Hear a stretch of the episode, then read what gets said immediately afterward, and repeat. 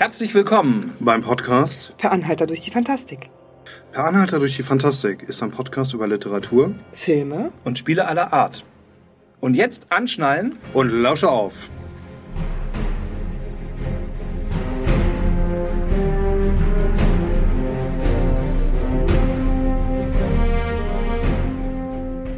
Hallo Welt!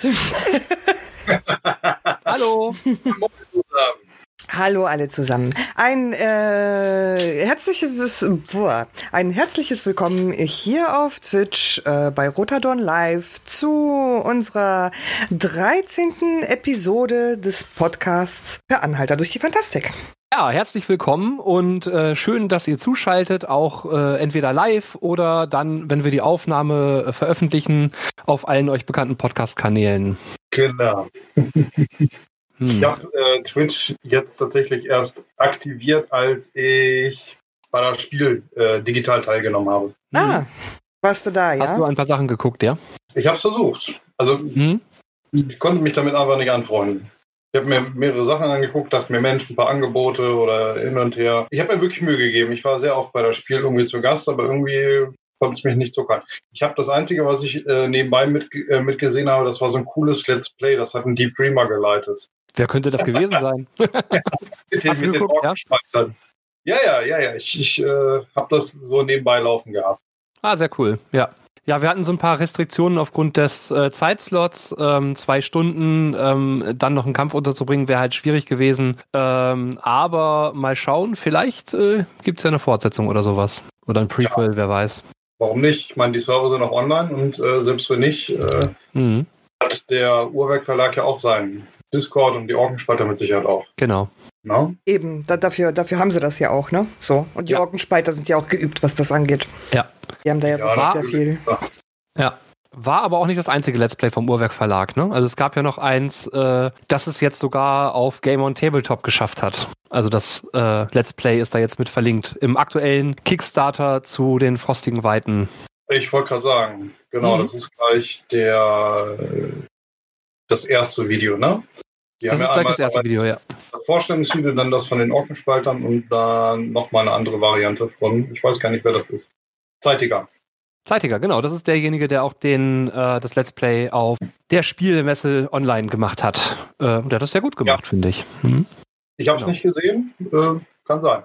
Ja, ich habe es äh, gestern auch schon angeleitet, also die Frostigen Weiten mit einer Gruppe auf der OrgCon, die gerade dieses Wochenende parallel läuft. Und ähm, das hat ziemlich viel Spaß gemacht. Also ich habe so ein bisschen den Weg in die Frostweiten gemacht, allerdings einen ganz anderen Weg, als Zeitiger ihn gegangen ist.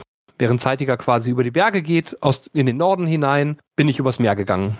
Ja gut, äh, viele Wege und so, ne? Genau, und für alle, die jetzt nicht wissen, wovon wir sprechen, wir sprechen von den verbotenen Landen. Genauer gesagt von der neuen oder ersten Erweiterung, die äh, vor kurzem von Fria Ligan rausgegeben wurde äh, als Bitter Reach im Original und jetzt als äh, Kickstarter auf Game on Tabletop für den Uhrwerk Verlag äh, hergestellt wird. Noch 16 Tage. Also vom Livestream aus. Genau. Sind jetzt knapp 20.000 zusammen. Das sind mhm. so 270 Prozent. Schon stark. Für eine Erweiterung, genau. wohlgemerkt, ne? Ja. Und äh, es besteht auch die Möglichkeit, wenn man das Originalspiel nicht hat, äh, die ganze Box und alle Zusatzbücher, alles, was einem so fehlt, komplett über die Add-ons zu bestellen. Das heißt, wenn man das Ganze backt, kann man hinterher auch noch alles, was einem noch fehlt, nachbestellen. Ja. Ja, die verbotenen Lande, hatten wir schon mal drüber gesprochen, ist ja ein Exploration, ein ähm, Erkundungs- und Survival-Game, das mit dem Überleben wird in den frostigen Weiten nochmal ja, nochmal aufgetoppt, könnte man sagen. Äh, es handelt sich um die Landschaften nördlich der Rabenlande, die in der Grundbox behandelt werden. Und es ist eine komplett überfrorene Wüste, die mh, hm, diverse Schätze birgt. Ähm, es gibt eine Hintergrundgeschichte, ähm, da, wie das Ganze dazu gekommen ist, dass das Ganze so eingefroren ist. Und in der Kampagne, ohne jetzt zu viel spoilern zu wollen, kann man dieser Hintergrundgeschichte ein bisschen auf den Leim gehen, kann man ein bisschen hinterher schauen. Kann auch relativ episch werden. Ist das denn so, dass, dass das eher, naja, ich sag mal, die, die erweiterte Spielebene ist? Für Charaktere, die schon was können, oder kann man da auch einfach mal starten? Man kann da auch starten. Das äh, macht den Unterschied, dass man dann halt mehr Erforschung, mehr Erkundung auch im Norden machen müsste, bevor man so richtig in die Kampagne startet. wenn man mit erfahrenen Charakteren aus den Rabenlanden nach Norden geht, könnte man auch schon ein bisschen härter direkt in die Kampagne einsteigen. Dann kennt man ja. das Land zwar noch nicht so genau, aber man könnte die Kampagne schon relativ gut anstarten. Na gut, also es geht beides. Mhm. Genau, es gibt dann mehrere äh, Machtgruppen, die ähnlich wie in den Rabenlanden auch um die Herrschaft streiten und man kann durchaus das Zünglein an der Waage sein. Mhm. Ja, ich bin gespannt. Also wie gesagt, gebackt habe ich es. Es ist ja schon relativ weit, so wie ich mhm. das mitgekriegt habe. Ja. ja. Genau. Ja, ich bin auch dabei. Ich bin ein, wie heißt das? Warte, lass mich mal ganz kurz nachschauen. Ich bin ein Frostdrache. Genau, Frosty. Mhm. Ich habe auch den, äh, das Frosty-Paket genommen, weil du hast die PDFs dabei und mhm. äh, die händischen Ausgaben sowie äh, das Map-Pack mit, mit den Karten. Genau. Alles, was man am Spieltisch braucht. Ich, ich, ich war am überlegen, ob ich eine Nummer günstiger nehme, aber irgendwie, ich wollte doch beides haben. Ja, ich meine, für einen Spieler würde wahrscheinlich auch das Paket für 40 Euro reichen. Für äh, Spielleiter ist doch schon empfehlenswert, dass man sich, oder zumindest für die Gruppe empfehlenswert, sich die große ja. Box für 70 zu kaufen. Und ja, äh, ja ähm, Gelegenheit. Was, was, ich, was ich total super finde, dass du ja jetzt auch ähm, auf mehrfachen Wunsch dann das normale Spielerbuch auch separat ja. nehmen kannst. Ne? Genau, das war vorher nicht möglich. Ja. Du konntest nur die ganze Box nehmen oder eben, äh, ja, so ganz oder gar nicht. Aber das Spielerbuch äh, mehrfach am Tisch zu haben, ist ja total sinnvoll. Und es ist ja auch total schick. Durch den ersten Kickstarter ist es ja auch direkt ja. quasi fast eine Limited Edition ohne eine Limited Edition zu sein. Ja, ja, ja, genau. Wie sieht Joanna das denn? So Limited Editions für alle? Habe ich kein Problem mit. Hauptsache ich krieg eine. ja. Hauptsache ich krieg eine. Also ähm, mir geht's ja eigentlich gar nicht um dieses Limitierte. Also das, das mir, mir mhm. geht's ja oft, wenn ich so eine ähm, Limited Edition kaufe oder eine Deluxe-Variante oder was auch immer, ja. ähm, dann ist es mir oft nicht wichtig, ob sie limitiert ist. Mir geht's darum, sie muss Deluxe sein.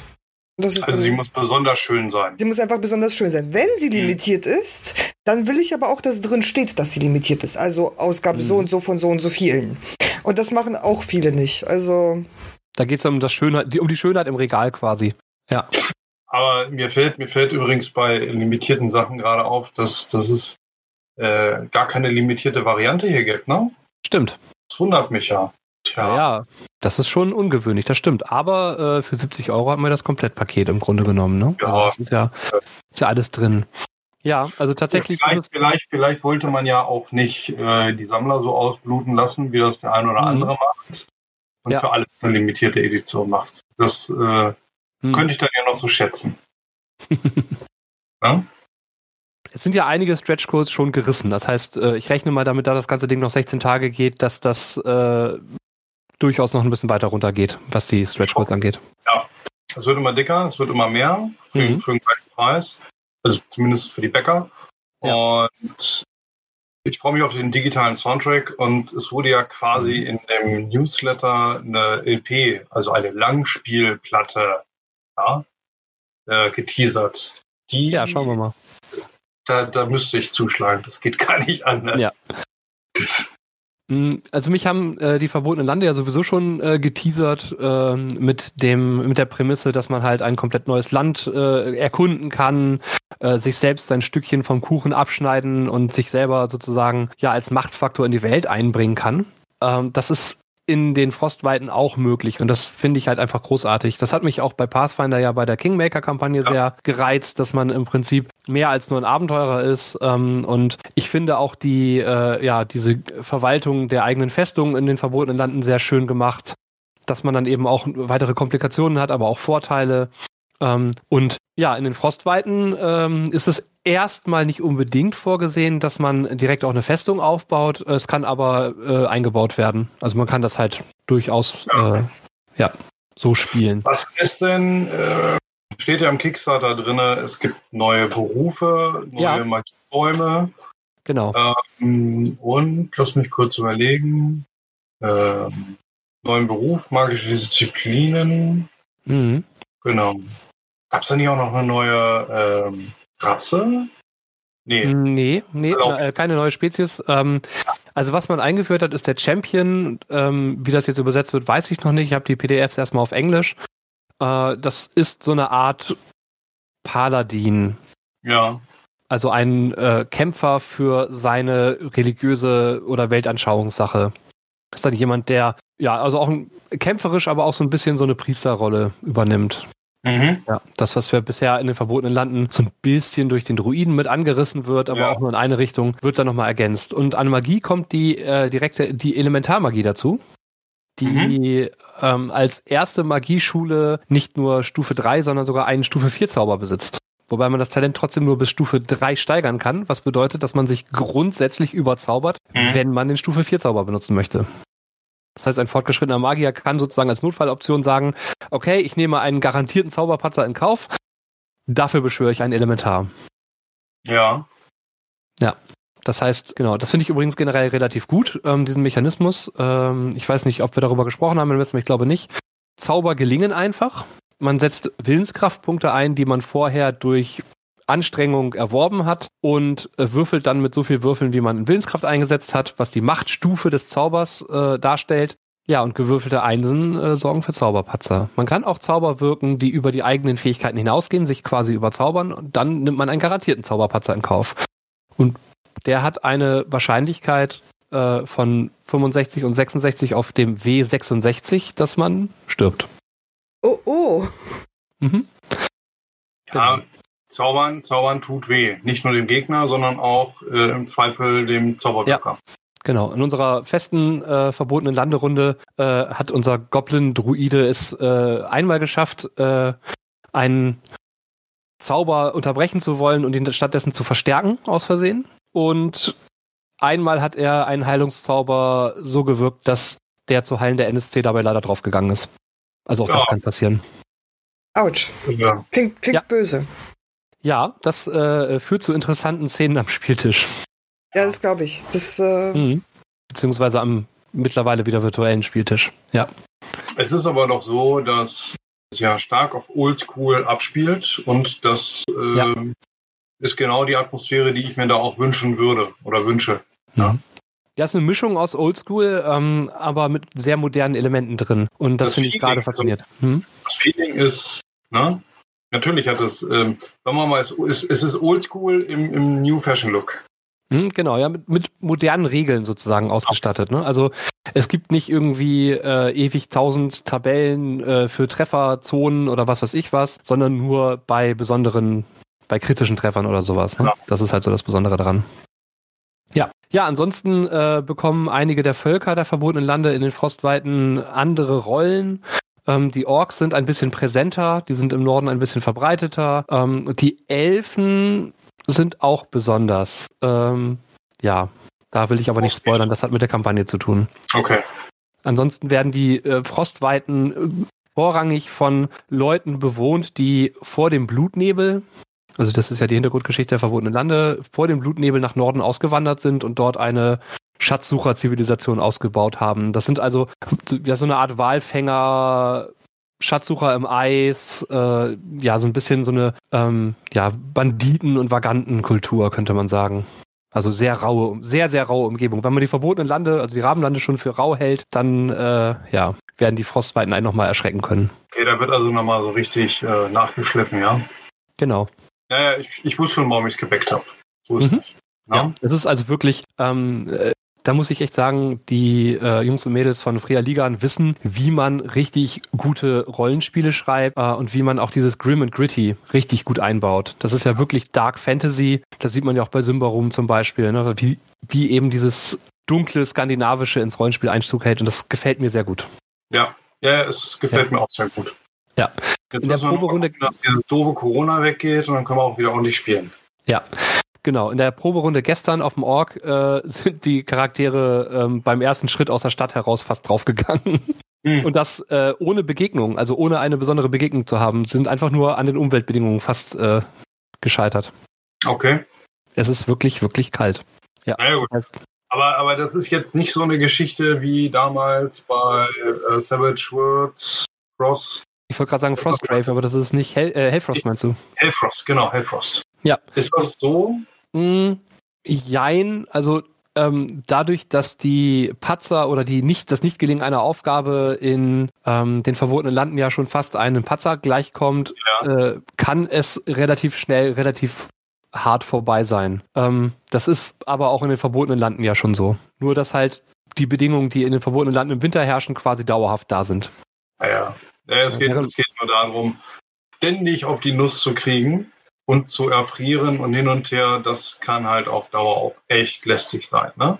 Mit guter Vorbereitung und einer guten Talentverteilung in der Gruppe kann man das relativ gut umgehen. Also unser Zauberer gestern zum Beispiel hatte gar kein Problem, der war Blutmagier und hat sich einfach mal warm gezaubert. Ja, so geht's auch, ne? Mhm. Ja. Genau, der lief dann aber, quasi im T-Shirt rum. Aber das äh, ist ja dann nachher der Klassiker. Mhm. Äh, nicht, nicht äh, keine Ahnung, ich sage jetzt mal, die drei Magier gehen los allein und sagen, oh, wir gehen da mal hin.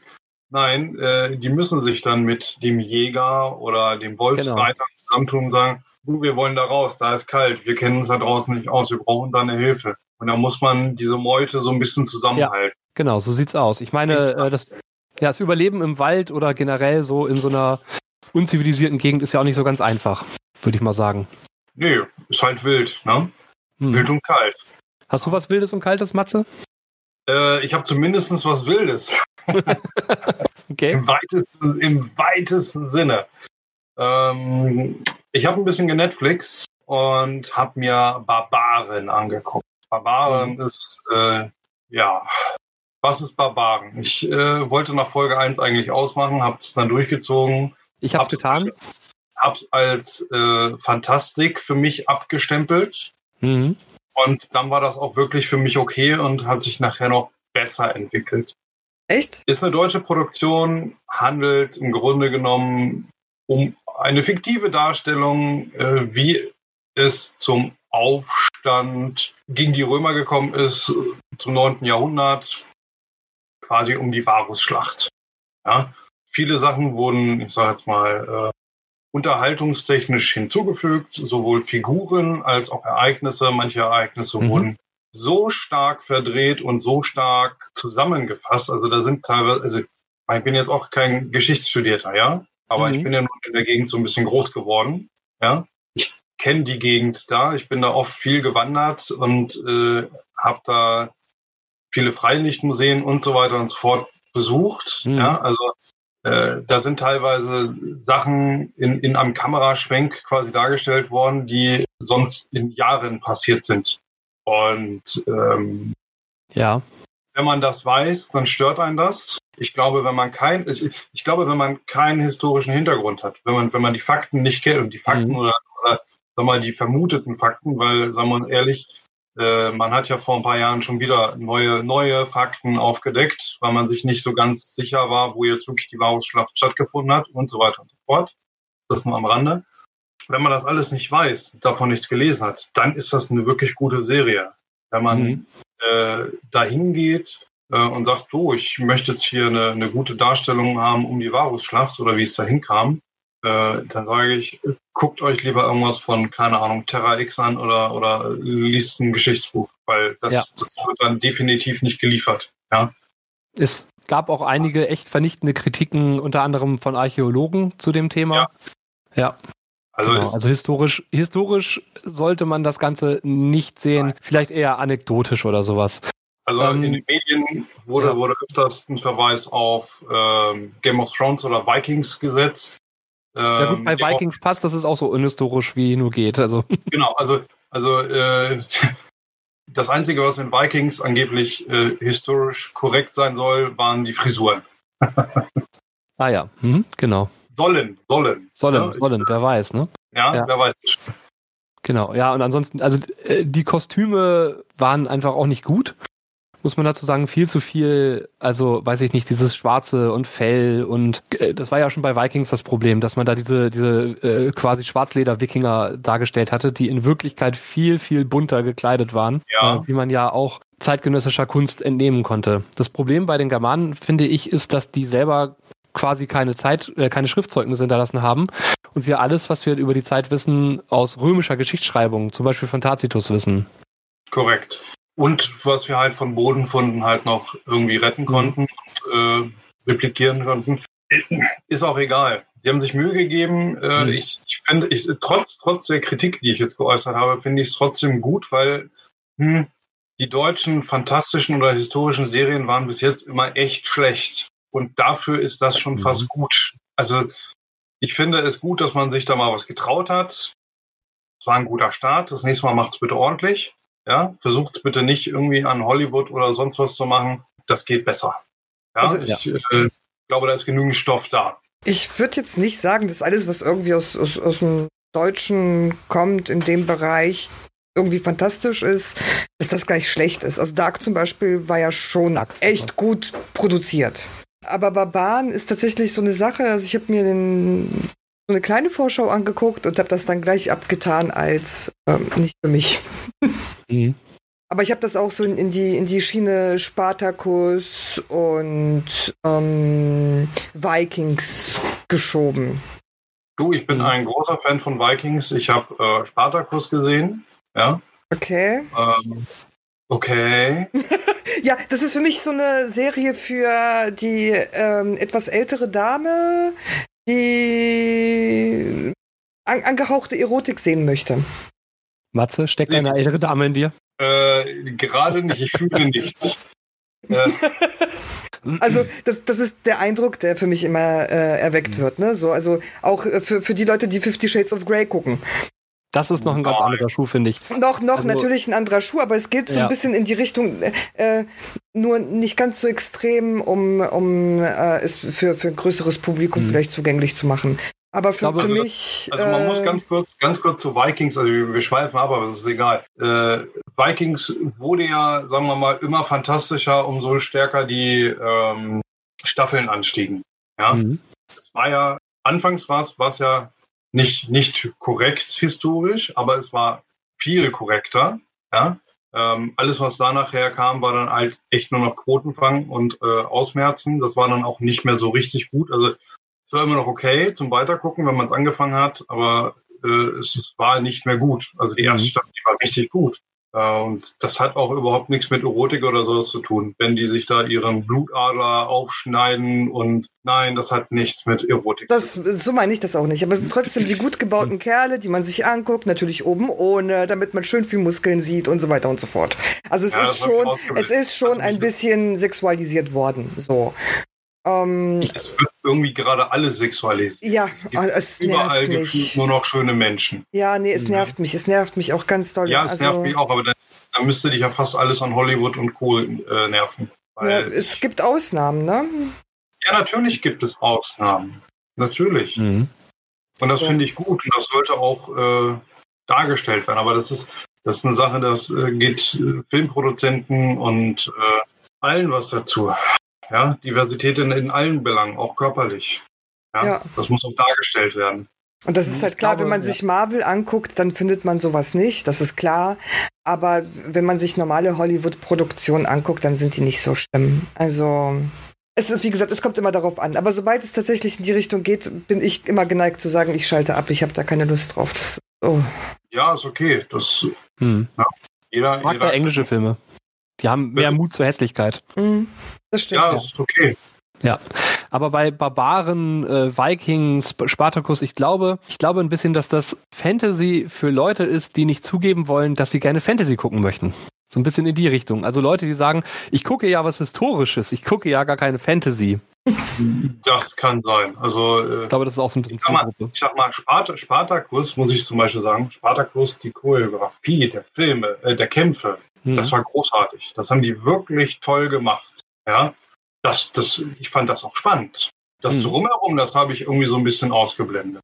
Ja. Es gab so ein bisschen Gehacke und Gehicke untereinander. Das war teilweise auch sehr spannend und unterhaltsam. Ja. Später war das dann auch nur noch, naja, du schaust es, weil du es angefangen hast und naja, ist die letzte Staffel. Das ist auch wieder eine Serie, die sich für mich zumindest überholt hat. Naja, ne, also was ich halt gelesen hatte, die Kritik zu Barbaren, äh, kann ich jetzt noch nicht bestätigen, weil ich jetzt, wie gesagt, nur einen Teil davon geguckt habe. Äh, vielleicht gucke ich es mir tatsächlich nochmal ganz an, äh, wenn ich es durchhalte, weiß ich noch nicht genau. Ja. Aber dass halt äh, vor allen Dingen das Problem ist, dass man so ein bisschen auch am rechten Rand fischt. Also so ein bisschen so Germanenglorifizierung, Opferrolle des, der edlen Wilden und sowas alles. Also dass da auch ähm, zivilisatorische Dinge, die ja auch bei den Germanen damals schon vorhanden waren, einfach ausgeklammert und ausgeblendet wurden. Die werden so als, als der Natur verbunden dargestellt, ne? also so ein bisschen so, und die Römer so ein bisschen so als die Imperialisten von außerhalb, die kalt und berechnend sind, äh, was man ja auch dadurch sieht, dass die ähm, Barbaren, die Germanen Deutsch sprechen, während die Römer ja tatsächlich Latein sprechen. Ne?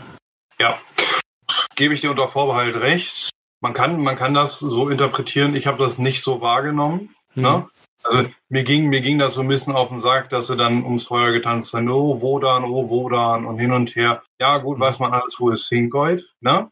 Und ich war ja nun auch ein paar Mal an den Extrasteinen und habe diese äh, Glatzenköpfe da gesehen, wie sie dummes Zeug gemacht ja. haben. Habe aber auch die Esoteriker gesehen und ähm, es mischt sich ja, ja gerade. Ja, ja. Ne? Ich habe aber auch unheimlich viele nette Menschen da gesehen, ja, und mhm. die andere Leute wiederum belächelt haben. Das geht Klar. alles irgendwie so ein bisschen Hand in Hand, ne? Ja. Ähm, man muss das halt bloß äh, lernen zu differenzieren. Ich fände, ich fände es auch nicht gut, wenn man das rausnimmt, weil irgendwo gehört es ja auch mit dazu. Irgendwo gehört es mit dazu. Äh, ich finde es ja. nicht gut, dass man, dass man die Römer als alleiniges Feindbild darstellt und mhm. die Germanen glorifiziert. Da gebe ich dir recht. Das hätte man anders, das hätte man ein bisschen differenzierter darstellen können. Und warum musste man diese zusätzliche fiktive Figur unbedingt Wolfsspeer nennen? Also das war schon so ein bisschen so. Hm. Naja, weißt du, warum ich mir das erklärt habe? Weil er, das ist ja ein Namenszusatz, das ist ein Titel, weil er ja. mit seinem Speer den Wolf erledigt hat, der auf ähm, ähm, Arminius war im, im Intro. Also nicht im Intro, sondern quasi in den ersten zehn Minuten der ersten Folge. Ja. Von da, dafür ist das für mich okay. Er hat als Junge mit seinem Speer den Wolf erlegt. Mhm. Wolfsspeer. Das ist okay für mich. Na? Ja, ich, ich, ich kann verstehen, warum du dich daran störst, aber es ist gut erklärt, von daher ist es für mich okay. Ja, ja. Man, man, darf, man darf nicht jeden rechten äh, Hinweis auch äh, rechts darstellen. Ne? Wenn, wenn irgendwelche mhm. Pisskörper da draußen in der rechten Szene das toll finden, ja, finde das toll, aber ich muss es deshalb nicht schlecht finden. Es ist halt nur schwierig, sag ich mal. Ja, das, deshalb reden wir ja auch drüber. Reden kann man ja. ja. Also ich finde auch, man kann es ein bisschen übertreiben. Äh, das ist wie, wie mit ähm, es ist eine Sache, ob Symbole äh, verfremdet werden und von allen so dargestellt werden oder halt, ob es jetzt eben sowas ist wie, wie Namenszusatz. Ähm, mhm. Ich würde das genauso wie Matze sehen. Also ich kann mir das auch gut erklären. Ähm, ansonsten könnte man auch sagen, nur weil Rechte gerne folgendes Gericht essen, darfst du es nicht mehr essen, weil das ja das Leibgericht der ja. Rechten ist. Also man, man kann es auch irgendwo übertreiben. So, ja. also ich, ich verstehe die Bedenken irgendwo, so, so ein kleines bisschen, aber ähm, Wichtiger finde ich, äh, dass man das dann relativiert und es wieder ähm, mainstreamig macht, um, um ähm, einer Sache diese rechte Schiene wegzunehmen. Weil sonst wird ja. irgendetwas nochmal rechter glorifiziert und dann kriegt die rechte Seite irgendein neues Symbol, was sie hypen können. Das äh, finde ich viel, viel schlimmer. Man sollte sich ja. die Wirkungsmöglichkeit halt einfach bewusst machen. Auch als Produzent sollte einem bewusst sein, was man da eventuell auslösen könnte. Oh ja. Das genau. Ding ist aber, dass, dass die Rechten ja irgendetwas zu ihrem Symbol machen, was mhm. ja nichts damit zu tun hat. Richtig. Und das, um das, um das wieder zu, sagen wir mal, deglorifizieren, muss man es in einen anderen Zusammenhang bringen. Naja. Genau. Ja? Deswegen alle Linken auf die Straße und macht Wolfsspeer zu irgendwas anderem. Genau. Ist natürlich schon eine kleine Horrorvorstellung. Mhm. ja, so ein ähm, bisschen. Apropos Horror. Äh, Joe, du hattest. Ich habe auch genetflixt. Ah. Ja. Ich habe auch genetflixt. Ähm, ich habe in letzter Zeit wenig Fantastisches auf dem Schirm. Mhm. Und ähm, was unter anderem daran liegt, dass das, worauf ich mich schon ganz dolle freue, wie Mandalorian, äh, da gibt's erst die erste Folge und dann will ich nicht gucken. Also dann will ich warten, bis mehr da ist, weil Woche für Woche äh, werde ich einen Rappel kriegen, wenn ich warten muss, weil ich auch weiß, die erste Staffel hat mir so gefallen. Die zweite wird hoffentlich ähnlich gut. Ja, wie früher, dass man jede Woche einschalten Ja, ja. genau. Kein mhm. Binge-Watching mehr. Uh. Und ähm, es gab vor einer Weile mal eine Serie auf Netflix, die ich äh, super gut produziert fand, die allerdings auch keine deutsche Serie ist. Und das war Fluch von ähm, äh, Haunted Hill. Spuk, äh, Spuk, in, Hill House. Spuk mhm. im Hill House, genau. Spuk in äh, Hill House. Und Dazu gibt es jetzt quasi eine zweite Staffel, die allerdings als eigene Serie gewertet wird. Also eine zweite Serie, erste Staffel, aber von denselben Machern, mit denselben Schauspielern und so weiter und so fort. Ah, okay. Und das ist äh, Spuk in Bleimänner. Sind es auch die gleichen Figuren oder Äh, sind es nur die nein, gleichen Schauspieler? nein, nein. Es sind nur äh, gewisse äh, Schauspieler tauchen halt in beiden Serien auf. Ah, okay. So. Also es ist eher anthologisch.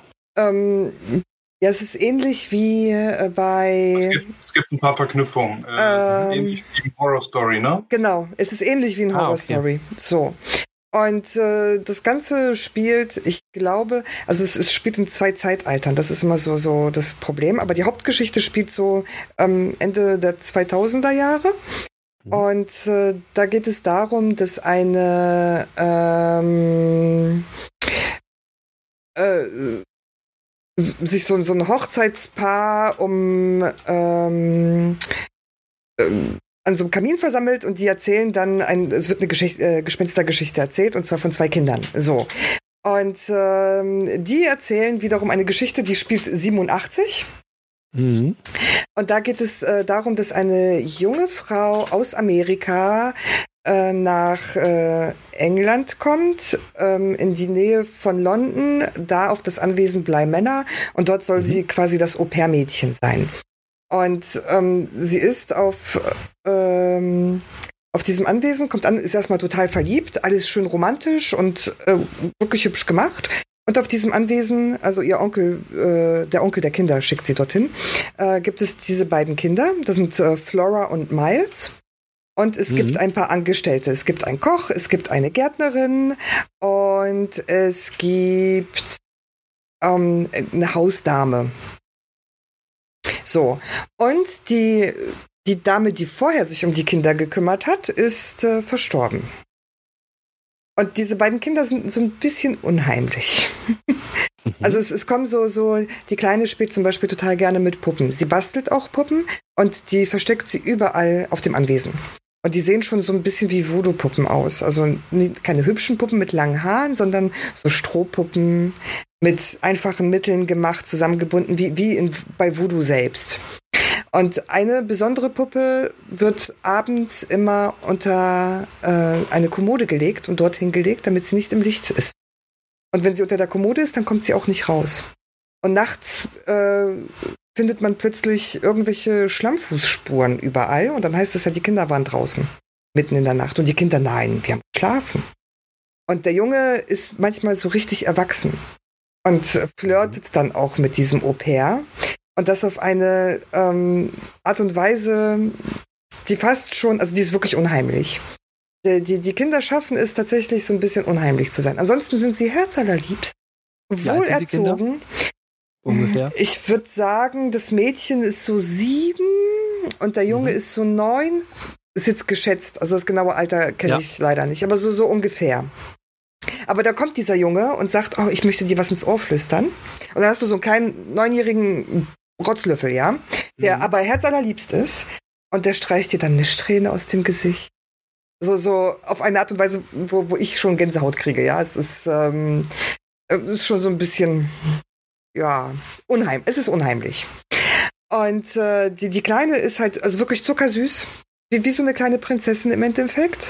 Aber die machen halt eben fiese Sachen. Da wird mal jemand im, im Schrank eingesperrt.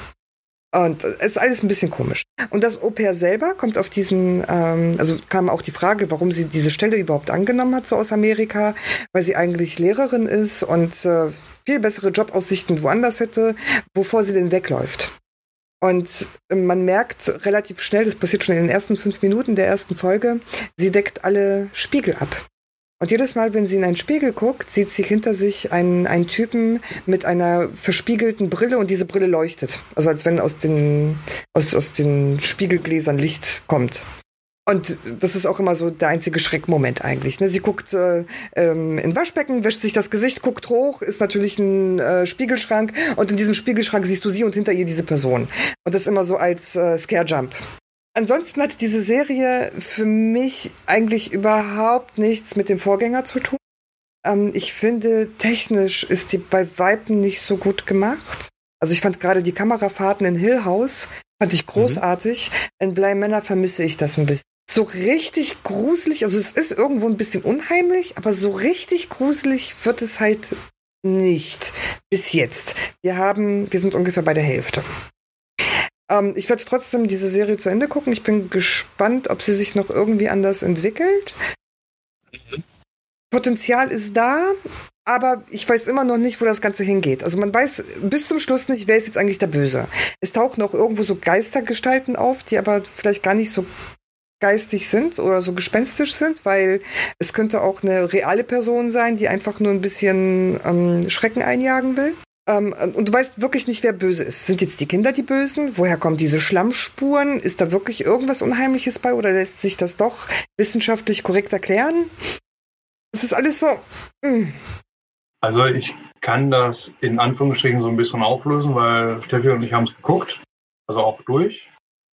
Ähm, das, was du sagst, nehme ich einfach mal so auf und bestätige es. Es ist wirklich sehr gut produziert worden, die Qualität stimmt. Kameraführung, ja, es ist anders.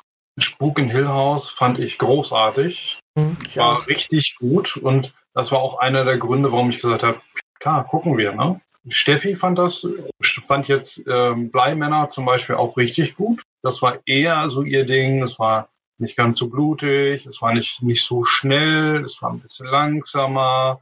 Umso, umso länger die Serie geht, umso weniger bin ich nachher durchgestiegen, was passiert, welche Person ist gerade in welchem Zustand, in welcher Zeit befinden wir uns gerade, warum sind Dinge, wie sie sind. Ja, also es wird nachher sehr holprig.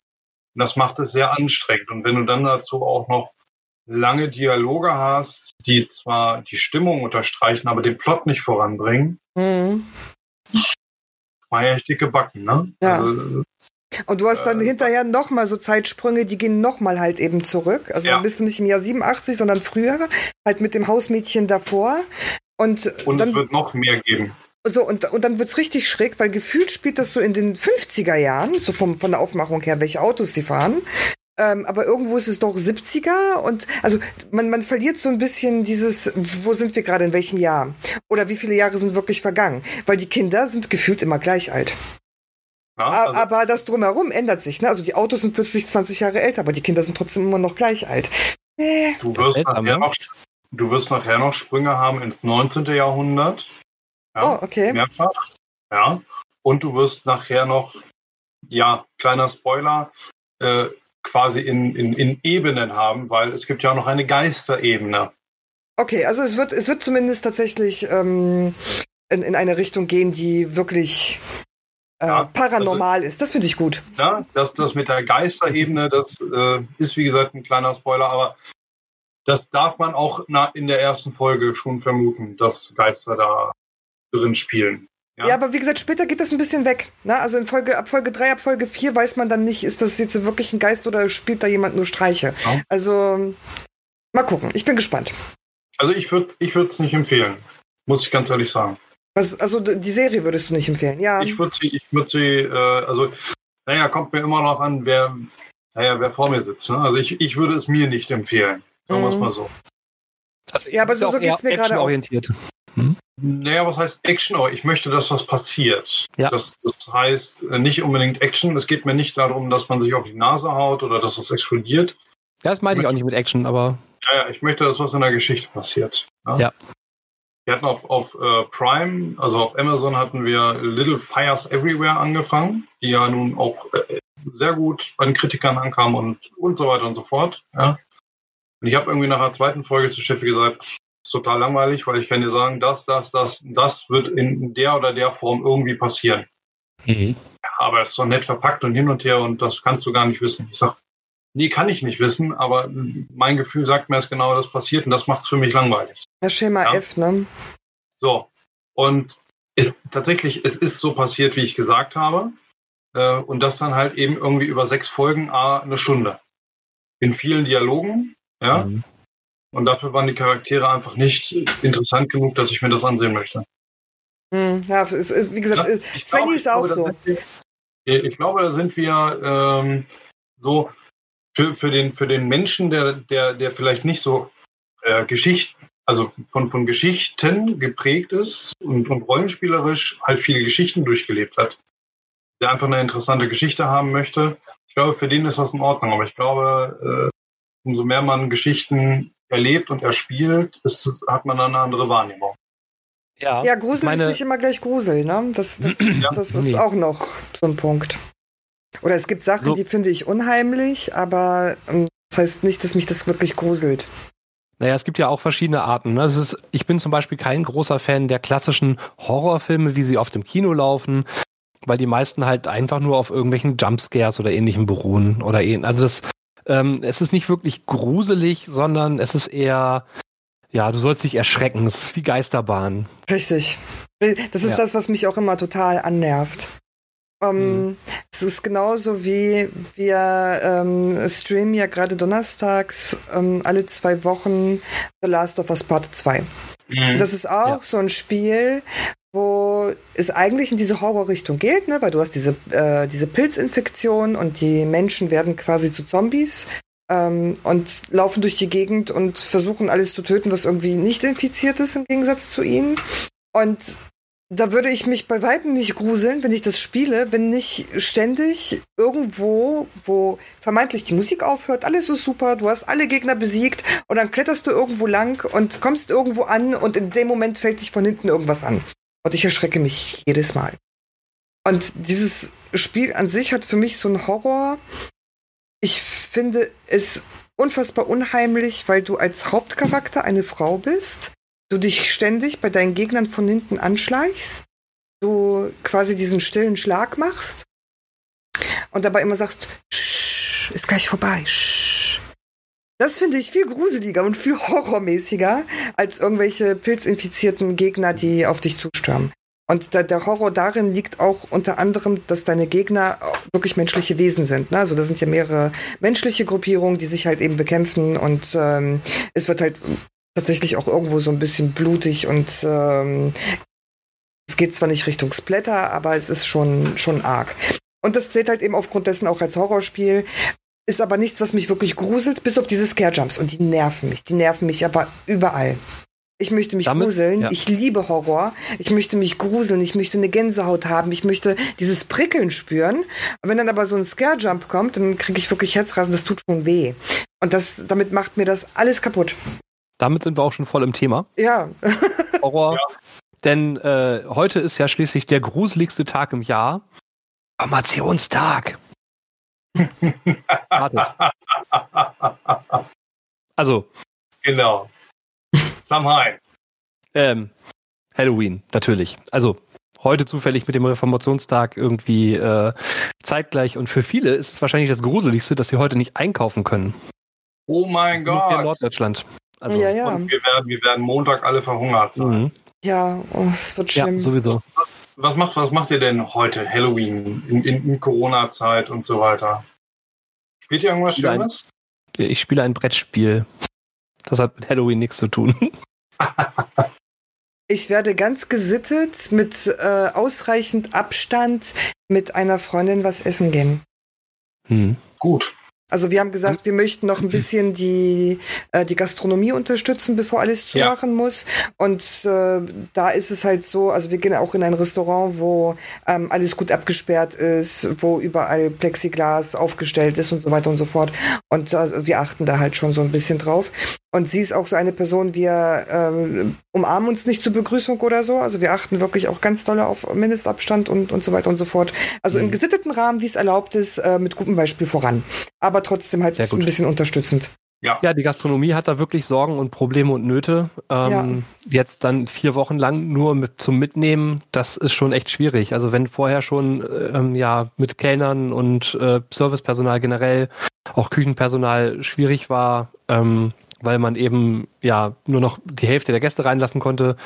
Ähm, hm, werden jetzt alle die Gastronomen bestraft, die sich an die Regeln gehalten haben, dafür, dass einige es nicht geschafft haben? Ähm, es ist ja so, dass das eine ganze Kettenreaktion auslöst. Ne? Ich meine, der, der Gastronom, also oder auch die Künstler, die tun mir halt auch wirklich, wirklich leid. Ja. Also das Problem. Aber alles, was halt dazugehört, das kommt ja auch noch gehen wir mal von den Konzerttechniken aus. Mhm. Es sind ja nicht nur Künstler, es sind die Leute, die sonst ihre Grundstücke vermieten oder die Eventhallen, die Leute, die dort putzen, die das Catering machen, die auch die beliefern, die Großmärkte. Das ist so ein Rattenschwanz, der da dran hängt. Ja? Äh, und es gibt gute Konzepte und es ist immer noch nicht, äh, sagen wir mal, nachgewiesen, dass das ein Multiplikator ist, der nennenswert ist, weil äh, das, was im privaten Bereich passiert ist, ist einfach viel heftiger. Ja. ja. ja. die Menschen, die auch, also es gibt ja auch ganz viele junge Menschen, die wollen gerne Veranstaltungskaufmann oder Kauffrau lernen und können das momentan nicht, weil äh, die Lehrstellen einfach nicht ausgeschrieben bzw. nicht besetzt werden, weil sich die Ausbilder das nicht mehr leisten können. Richtig. Ja. Also das, das Problem ist ja. auch, ähm, was Gastronomie angeht, die Gastronomie ist auch teilweise ein kleines bisschen daran schuld. Weil, ähm, ich sage jetzt ein kleines bisschen, weil diese Aufnahme der Personalien der Leute, die irgendwo waren, nicht, nicht gut und nicht richtig gelaufen ist. Und gerade im Bereich von Kneipen ähm, gab es ja einige Razzien, die äh, ganz mies äh, ausgefallen sind. Es wurden gar keine Daten erhoben und sonst irgendwas. Und natürlich sind die Leute daran schuld, die irgendwo hingehen, sich mhm. hinsetzen, mhm. ihren Kaffee trinken und angeben, sie heißen Mickey Mouse. Ja. Und Telefonnummer ist 1, 2, 3, 4, 5. So, und das hat keiner kontrolliert oder oft nicht kontrolliert. Und das mhm. ist, deswegen sage ich, die Gastronomie ist ein kleines bisschen selbst dran schuld weil sie es halt eben nicht geschafft haben, einen Weg zu finden, das vernünftig zu kontrollieren und zu dokumentieren. Ähm, und deswegen ist es halt gerade in der Gastronomie nur schwer möglich nachzuvollziehen, wer war wann da und wer hat eventuell irgendetwas übertragen, also an Krankheiten übertragen. Hm. Da deswegen, wurde aber auch von Gastronomen viel verlangt, was sie vielleicht gar nicht hätten leisten können oder gar nicht leisten können, weil wie richtig. willst du dann einen Gast dazu zwingen, seine richtigen Daten anzugeben? Personalausweis vorzeigen. Kannst du aber nicht verlangen. Hast du keine rechtliche Grundlage zu. Dazu hätten nicht, rechtliche Grundlagen geschafft werden müssen. Ja. Genau, du darfst nicht sagen, bitte Ausweis, ne? Und ich will das hier kontrollieren, darfst du nicht. Mhm. So, aber dein Hausrecht ist es zum Beispiel zu sagen, äh, nur mit äh, Corona-App. Das ist ja Hausrecht. Ja, mhm. das schließt aber die Leute aus, die zum Beispiel kein Smartphone haben oder kein Telefon, auf ja, dem diese App läuft. Ist so. Es gibt ja auch Läden, die sagen, äh, du trägst keine Maske, ich lass dich nicht rein. Ist mir scheißegal, ob du einen Attest hast oder nicht. Und das, das ist dein Hausrecht. Eine Maske kann jeder tragen. Eine Maske äh, nein, jemand, nein. jemand, der tatsächlich Probleme damit hat, die zu tragen, äh, kann es nicht. Und gerade sollte aber vielleicht auch nicht einkaufen gehen. So, ähm, nein, äh, sorry, äh, Moment, ja, Moment, nein, ich möchte bitte kurz ausreden. An dieser Stelle äh, äh, verweise ich auf alle Leute, die ähm, nicht hören können. Ja. Ja. Und damit hat sich das Thema erledigt. Ja. Ist schwierig. Deswegen was die Kommunikation angeht, aber dafür gibt es ja auch Möglichkeiten. Natürlich, aber diese sind halt eben nicht überall gegeben. Ne? So einige Einigen sagen auch. bitte darauf, dass es nicht gut geregelt ist, aber Richtig. dass es mhm. erstmal der vorgegebene Weg ist. Genau. Wir müssen so. alle irgendwie damit leben. Ja, da sind Emotionen da. Ähm, das bringt uns aber auch nicht weiter, jetzt darüber zu diskutieren. Nee. Ja? Natürlich. So, und ich bin genau. sowieso, ich bin ja dafür, Maske tragen und so weiter und so fort. Ne? Also ich, ich bin für alle Maßnahmen. Ich finde es äh, super, dass endlich auch wieder ein Lockdown kommt in der Form. Ich finde es nicht gut, dass alle drunter leiden müssen, selbst diejenigen, die sich vorbildlich verhalten haben. Siehe ja. Kinos. Siehe Kinos, äh, ist im Übrigen mein Stichwort, weil wir gehen nämlich heute Abend nochmal ins Kino. So. Äh, was, was für einen Horrorfilm guckst du dir an? Äh, ich gucke mir den 1978er Zombie Dawn of the Dead an. Uh, cool. Äh, Klassiker. Wieder vom Inde, ist wieder vom Index runtergenommen worden. Mhm. Äh, es gibt jetzt den äh, äh, Argento Cut, also der, der sogenannte Euro Cut. Müssten, glaube ich, die 178 Minuten sein. Ja. Und äh, ich war vor ein paar Wochen schon mal im Delfinkino in Wolfsburg. Mhm das halt auch stattfindet und äh, fand das mehr als okay, wie die das halt mit den Regeln gemacht haben, weil die wirklich gesagt haben, äh, zu zweit nebeneinander ist okay, wenn aus einem Haushalt und äh, wenn zu, du musst es auch vorreservieren, wohlgemerkt, ja. Ähm, und dann entweder die Sitzreihen daneben, zwei Sitzplätze frei oder halt eben vorne frei. Das heißt, äh, der verbucht auch in der Regel irgendwie ein Drittel bis max die Hälfte vom ganzen Kinosaal. Ja. Mhm. Irgendwie muss er existieren. Irgendwie muss er existieren und das ist für mich okay. Und es ja. ist auch äh, während des gesamten äh, Betriebes auch am Platz äh, Maskenpflicht. Also natürlich musst du einen Kompromiss eingehen, weil ich möchte was trinken, ich möchte was essen. Das ist auch okay, ja. Aber ansonsten Maske auf. Ja, und vorher unterstützen wir auch nochmal die, äh, die Gastro und äh, gehen nochmal lecker essen. So, und dann, dann ist es auch erstmal vorbei. Genau, und für alle, die, die, die, die sich das jetzt nicht trauen, die jetzt sagen, oh, essen gehen will ich jetzt nicht, ihr könnt es auch zum Mitnehmen ordern. Ja, natürlich, auch, klar. Ne? Fast alle Restaurants bieten das an. Ja, aber das, das ist halt der Vorteil an der Gastro. Die haben auch in diesem Lockdown die Möglichkeit, das zu machen. Ja. Während alle Veranstalter keine Chancen haben. Und Kino genau. auch keine Chancen hat. Und das, das finde ich, und gerade, oder Theater, gerade die ja. Bereiche, wo es quasi gar keine Vorfälle gibt, die müssen mitschließen. Und das finde ich ist ein bisschen ja. blöd. Die haben sowieso die Arschkarte. Um, ähm, also man merkt es ja auch an den Produktionen. Es wird so wenig produziert im Moment.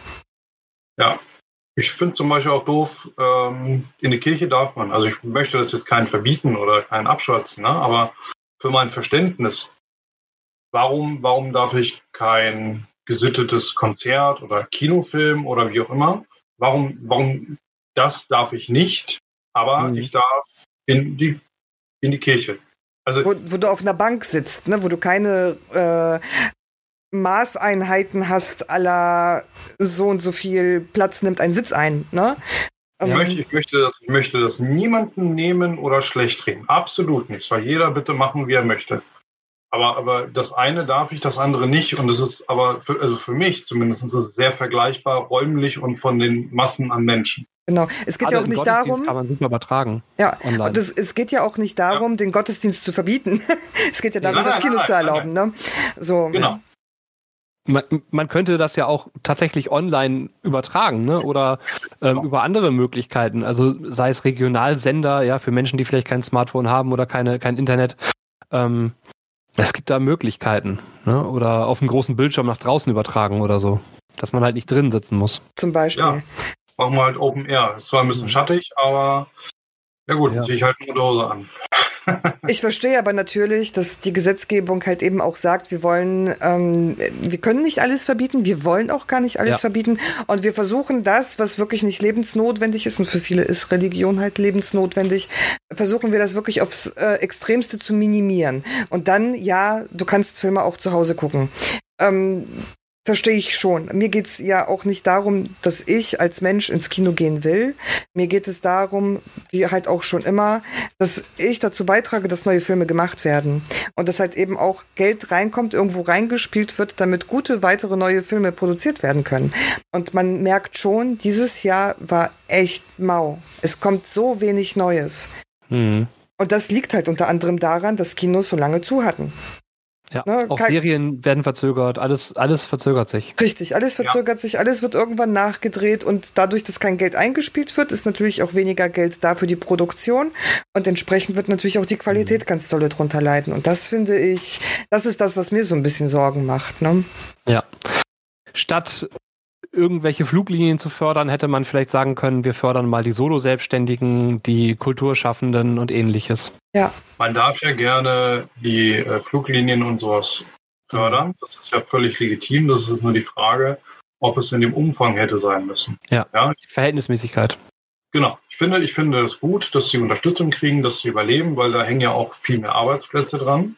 Ja. Das heißt aber nicht, dass ich die anderen dann nicht oder weniger unterstützen ja. muss. Ja.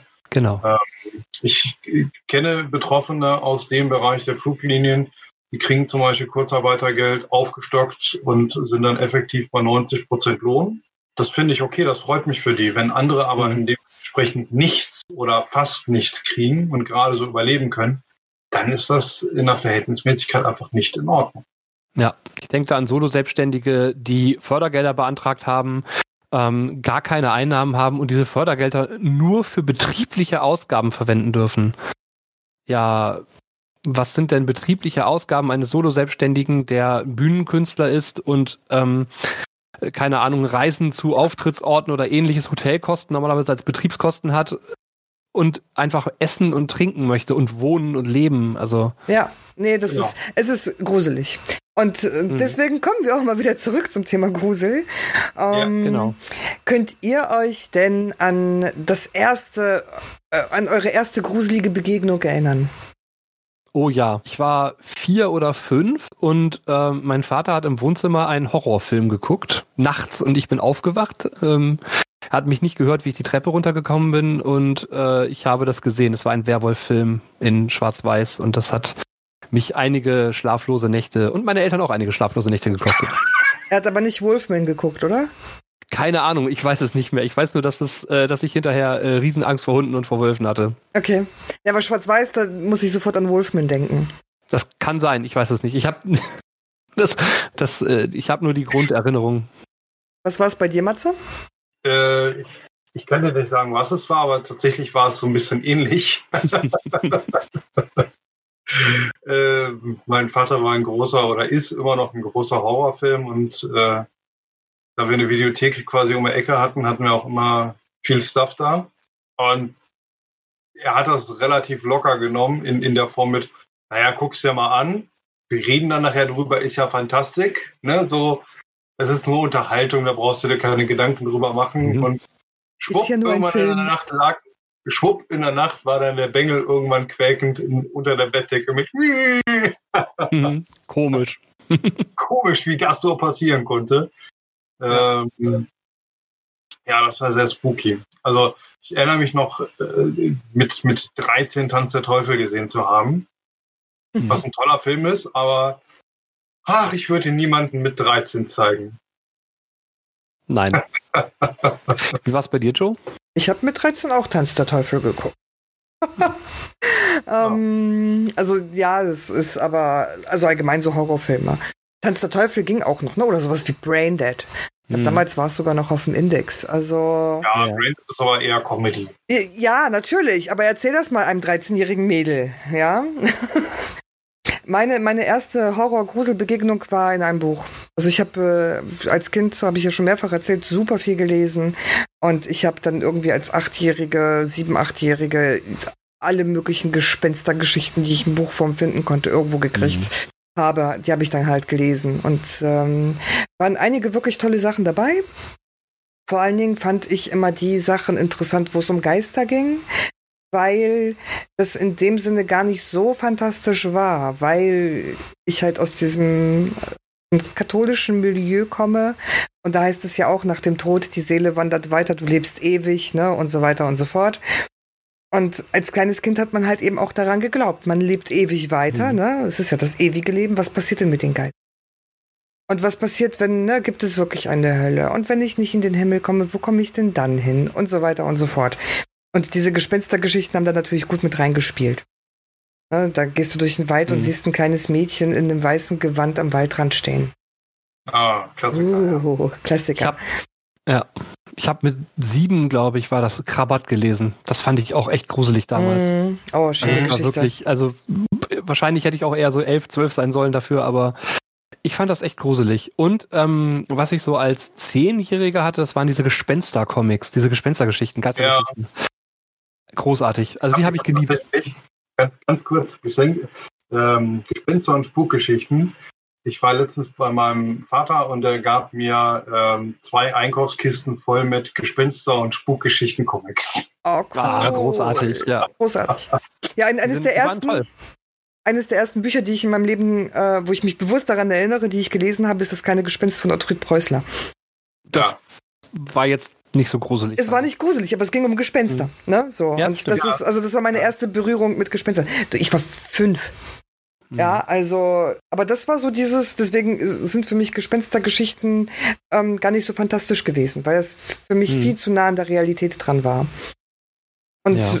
Als Jugendliche kam dann tatsächlich so ein bisschen der Horror und dann war natürlich Splatter total in und ähm, so als Jugendliche vor allem hat man sich natürlich an die Sachen rangewagt, die nicht ganz so erlaubt waren. Also hat man natürlich auch Filme geguckt, die auf dem Index stehen. Ne?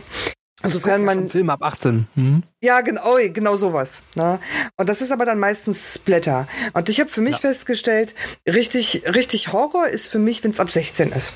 Dann wird es für mich wirklich gruselig. Okay. Also mit, mit Erschrecken und allem drumherum. Filme ab 18 sind oft Splatter. Und dann, das ist für mich dann schon kein, es löst in mir kein Horror aus, sondern eher ein müdes Gehen weil Hauptsache viel mhm. Blut und viel Gewalt und ähm, aber diese Andeutung, dieses klassische Hitchcock äh, Ding mit, du siehst nur, wie mhm. das Blut äh, den Ablauf runterfließt, aber du hast die Tat gar nicht gesehen.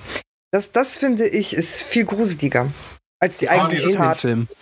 Hm? der erste Alien-Film, wo du das Alien ganz lange gar nicht siehst, sondern nur so in Andeutungen. Richtig. Ist, äh, Richtig, das ist Grusel. Das ist Grusel. Das ist nicht, das ist nicht mein Horror. Das ist mir irgendwie so, da fehlt mir was. Mhm. Es ist so, ah, kommt da was? Ich hätte es ganz gerne. Ne? Das, bei Tanz der Teufel ist das eine ganze Zeit lang, ist das, da ist was, äh, da kommt was, wir wissen nicht was. Ja. Ne? Und dann werden die ersten besessen und dann hast du zumindest etwas Greifbares. Und das rundet es für mich ab. Ja. Hm. Aber ich bin, ich bin noch kein Freund von dem ersten Alien. Ich weiß, der ist äh, sehr beliebt, aber das ist nicht mein Lieblings-Alien. Also ich finde zwei zum Beispiel für mich besser. Also tatsächlich muss ich sagen, dass ich eins und drei relativ gut fand. Zwei ist so, ja, ist okay. Ähm, die ganz neuen Sachen finde ich nicht so gut. Ja, nee, also die Prometheus und so. Für mich hört mhm. Alien nach Teil 4 auf. Na, Alien besteht aus vier Filmen und das war's. Fünf und sechs gibt's nicht. Katastrophe. Mhm. Vor allen Dingen, weil sie ja. damit die ganze Serie kaputt machen. Die ganze Reihe machen sie ja. damit kaputt. Um, genau. Aber, und das ist halt der, der, der, der Knackpunkt eigentlich bei Alien oder das Besondere, du hast vier Filme von vier verschiedenen Regisseuren, die vier verschiedene Genres bedienen. Ja. Also jeder Film ist eigentlich ein anderes Genre. Klar, als Oberbegriff kann man Horror stehen lassen oder Science Fiction stehen lassen, hm. aber das eine ist eine Dystopie. Also das, das geht schon alles so, so in, in gewisse Riegen. Die sind echt ähm, teilweise auch makaber, weswegen ja auch äh, Herr Giger, Geiger, wie, wie auch immer, mhm. ähm, gerne auch in die Richtung des Makaberen äh, geschoben wird mit seiner Kunst, ne, mit seiner Biomechanik. Ja. Und Gut, er hat sowieso eine Ikone damit erschaffen. Ne? Also Alien, Alien ist besonders. Und Alien Absolut. fand ich eben gerade deswegen gruselig oder so lange gruselig, wie man halt eben nicht wusste, was es ist, weil solange man nicht weiß, was es ist, ist es auch nicht wissenschaftlich erklärbar. Punkt. Das ist ja das Prinzip des 13. Kriegers, ne? Also warum das ja, das ist ja so diese Thematik, dass sie, dass die Leute sich fürchten vor dem, was sie nicht kennen, vor den Leuten, die sie überfallen und ähm, sozusagen dieses Licht ins Dunkel leuchten, das quasi den Horror dann irgendwann aufhebt. Ne? Also, genau. Also sozusagen, sobald man weiß, was einen bedroht, ist es nicht mehr unheimlich. Und vor allen Dingen ähm, betrifft das ja auch ganz tolle unsere Urängste. Also geh mal in, in einen Kellerraum, ja, in so einen ganz simplen, normalen Kellerraum, stell dich mit dem Rücken zur Tür und mach das Licht aus. Und dann warten wir mal ab, wie lange du durchhältst. Solange das Licht an ist, siehst du ja alles. Aber sobald du es nicht siehst und du hörst hier ein Rascheln und da ein Rascheln, dann werden so diese Urängste halt eben auch angesprochen. Ne? Mhm. Und dann, dann kommt vielleicht mal so ein Lufthauch und dann stellen sich die Nackenhaare auf. Und das, das ist dieses Unbekannte macht halt, oder das, was du nicht sehen kannst. Ne? Ich glaube, das, was ich mit eigenen ja. Augen sehe, das macht es halt äh, gruselig. Und das macht für mich den Horror aus. Eine so. der schlimmsten persönlichen Erfahrungen, die ich dahingehend gemacht hatte, war in meinem Zimmer damals als Jugendlicher, war ich, weiß ich nicht, 13 oder so. Und ich lag in meinem Bett und ich hörte nur so ein immer so ein, so ein, so ein seltsames Geräusch und, und irgendwann fiel etwas auf mich. Das war das Poster, das sich langsam mit dem Kleber von der Wand gelöst hat.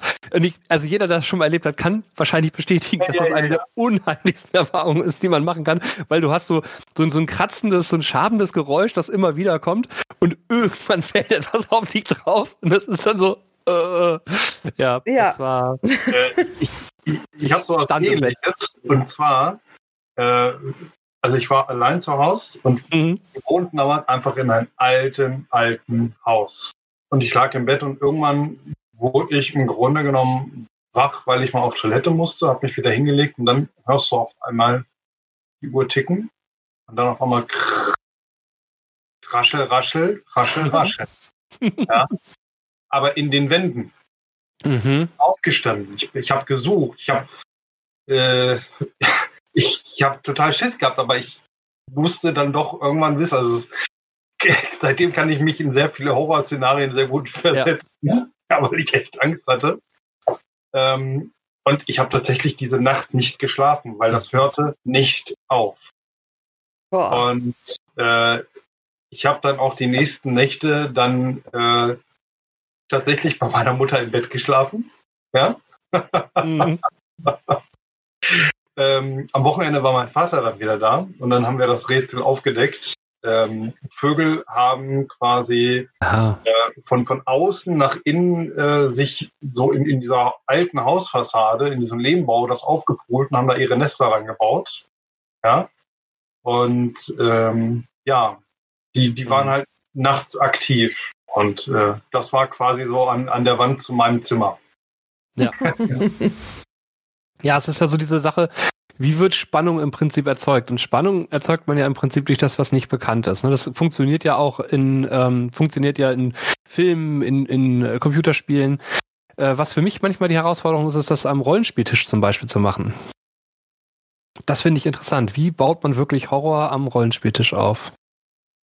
Ich finde, es ist ein Weg zu zeigen, da ist etwas, mhm. dann ist es weg dann kann man nämlich gut zeigen, oder dann kann man die, die Angst ein bisschen plastischer darstellen. Das ist in, in einigen Horrorfilmen, wenn es um, naja, irgendwelche größeren Viecher geht oder, oder irgendwelche äh, Gestalten, Monster, wie auch immer, äh, dann sieht man am Anfang, wie irgendetwas Großes, irgendetwas Schlimmes macht. Mhm. Dann war das quasi für den Zuschauer äh, der Einblick in, da ist etwas Böses. Und wenn dann die, die eigentliche Hauptfigur dann irgendwelche Dinge macht und die Geschichte sich entwickelt, dann mhm. weiß der Zuschauer, oh, oh, da könnte dieses böse Monster kommen. Und dann hast du den Grusel so ein bisschen im Nacken. Mhm. Ähnlich würde ich es auch im, im, im, Rollenspiel machen.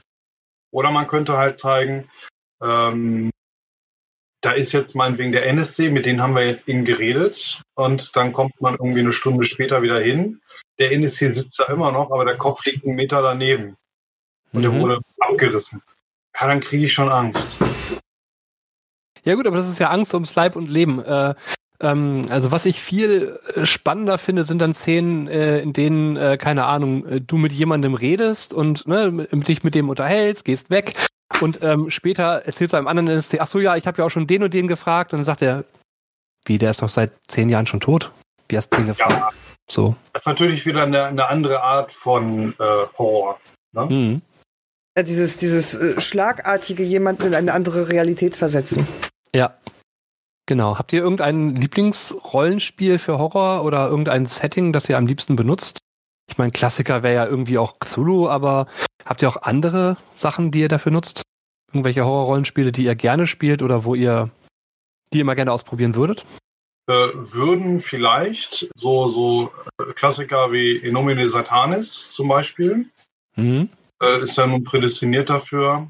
Demnächst kommt ja noch äh, Bäsen raus. Das ist ja auch mhm. eher wieder Schwedenhorror. Das stelle ich mir sehr interessant vor. Mhm. Ansonsten bin ich der Meinung, dass man in so gut wie jedem Setting halt auch einfach schönen Horror einbauen kann. Also selbst, ich, ich erinnere mich, dass wir selbst zu DSA-Zeiten äh, schöne Horror-Movies gemacht haben, weil du hast ja nun alles, was, oder was heißt alles, also du hast einfach vieles, was das bedient in der Welt. Damit kannst du einfach ja. schön was ausziehen. Ne? Ich erinnere mich dann noch, äh, dass man sich vor, vor irgendwelchen Kreaturen tatsächlich versteckt hatte in, in Schrank unterm Bett oder äh, keine Ahnung was, ja, auf dem Schrank. Äh, und dann hat der Schrank angefangen äh, zu drücken und dann hast du eigentlich gar nicht mehr Angst in dem Moment vor dem Viech gehabt, wovor du dich versteckt hattest, sondern weil oben der andere äh, Kamerad sich auf den Schrank geworfen hat und dann hast du Angst, dass der Schrank zusammenbricht und dass dann beide dran sind. Ja? Mhm. Weil du wusstest, äh, dir war nicht klar, schaffen wir das gegen diesen Ghoul, ja, der gerade irgendwie Leute gefressen hat? Ja, also ich glaube, das ist systemunabhängig. Äh, mhm. Das ist schön, schön ist natürlich, wenn die Stimmung dazu passt. Das, das, das ja. ist es halt, ne? Also ich finde auch, Stimmung muss passen und es ist für mich total systemunabhängig. Viele verbinden damit ja Cthulhu, auch Horror ist Cthulhu. Und wenn man sich jetzt heute die Geschichten von Lovecraft durchliest, dann sind die ja eigentlich überhaupt nicht mehr so gruselig.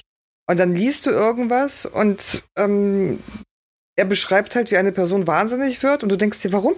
Das, was der gerade widerfahren ist, ist ja bei weitem nicht so schlimm, dass man wahnsinnig wird deswegen. Mhm. Das war vor 150 Jahren oder vor 100 Jahren vielleicht mal anders, aber heute ist das so, man ist so abgehärtet. Um, ähm, also Lovecraft ist tatsächlich jemand, der mit der Zeit, ähm, finde ich, an Grusel auch verloren hat. Und ich habe also, ähm, mhm. Svenny liest äh, oder hat eine Zeit lang jetzt Lovecraft gelesen und der hat es dann wirklich auch zur Seite gelegt und hat dann gesagt, nee, also ähm, als Jugendlichen hätte ich das vielleicht super gefunden, aber jetzt heute als Erwachsener bei den Filmen, die ich kenne, nee. Dass man das im Rollenspiel natürlich äh, entsprechend anders anpasst und es ist auch immer eine Spielleitersache, es ist ähm, eine Geschichte, aber für mich ist fast egal, was ich irgendwie über Kusulu mitkriege, wobei bei den Games ähm, hm. geben sie sich Mühe. Es ist aber oft so, dass ich mir das nur schwer vorstellen kann und mir denke, nee, das finde ich auch gar nicht so gut. Ja, der wird wahnsinnig, warum ja. auch immer. Ich, ich verstehe es nicht. Also ich an seiner Stelle hätte was ganz anderes gemacht und ich würde nicht den Verstand verlieren. So. Aber das ist halt äh, vielleicht auch mein persönliches Ding. Und ich muss auch sagen, ich habe vielleicht auch einfach nicht die richtigen Erfahrungen bisher gemacht. Das ist halt genau der Punkt. Ne? Also ich habe vielleicht nicht den richtigen Spielleiter bisher gehabt oder nicht, äh, nicht, das, nicht das richtige Umfeld gehabt oder so. Hm. Ähm, das ich erinnere mich da an unsere 50er Jahre, genau. Abenteuer, das wir gespielt haben. Da hast du das ja zum Beispiel total toll gemacht, indem du zum Beispiel die Musik gewechselt hast. Das war so, so, bei dir war das tatsächlich mal so ein bisschen was anderes, mhm. aber das war ja auch nicht Standard Cthulhu und wir haben das ja auch nicht wirklich bis zum Ende, also wir haben, wir haben ja quasi aufgehört, als es anfing richtig gruselig zu werden. aber dieses, du hast die Musik gewechselt, ne, und da hat man schon gemerkt, oh, plötzlich ändert sich das Setting. Ne, vorher ja. war das so 50er Jahre Musik und wir trinken hier unsere Milchshakes, essen unsere Burger, ja. äh, alles Friede, Freude, Eierkuchen und dann wechselte die Musik und dann wurde es unheimlich. Ähm, damit hast du ja schon versucht, so ein bisschen Immersion in das Ganze reinzubringen. Mhm. Das war nicht schlecht. Ja. Aber Immersion ist, glaube ich, das Stichwort, ne? Also, dass man halt. Richtig, das, das ist super wichtig, gerade bei Horror. Mhm. Und das ist auch ja. der Grund, ne? Wir haben ja uns zum Beispiel auch gefragt, hey, hier, ne, streamen wir heute mit Verkleidung? Ja, Tageslicht, Halloween.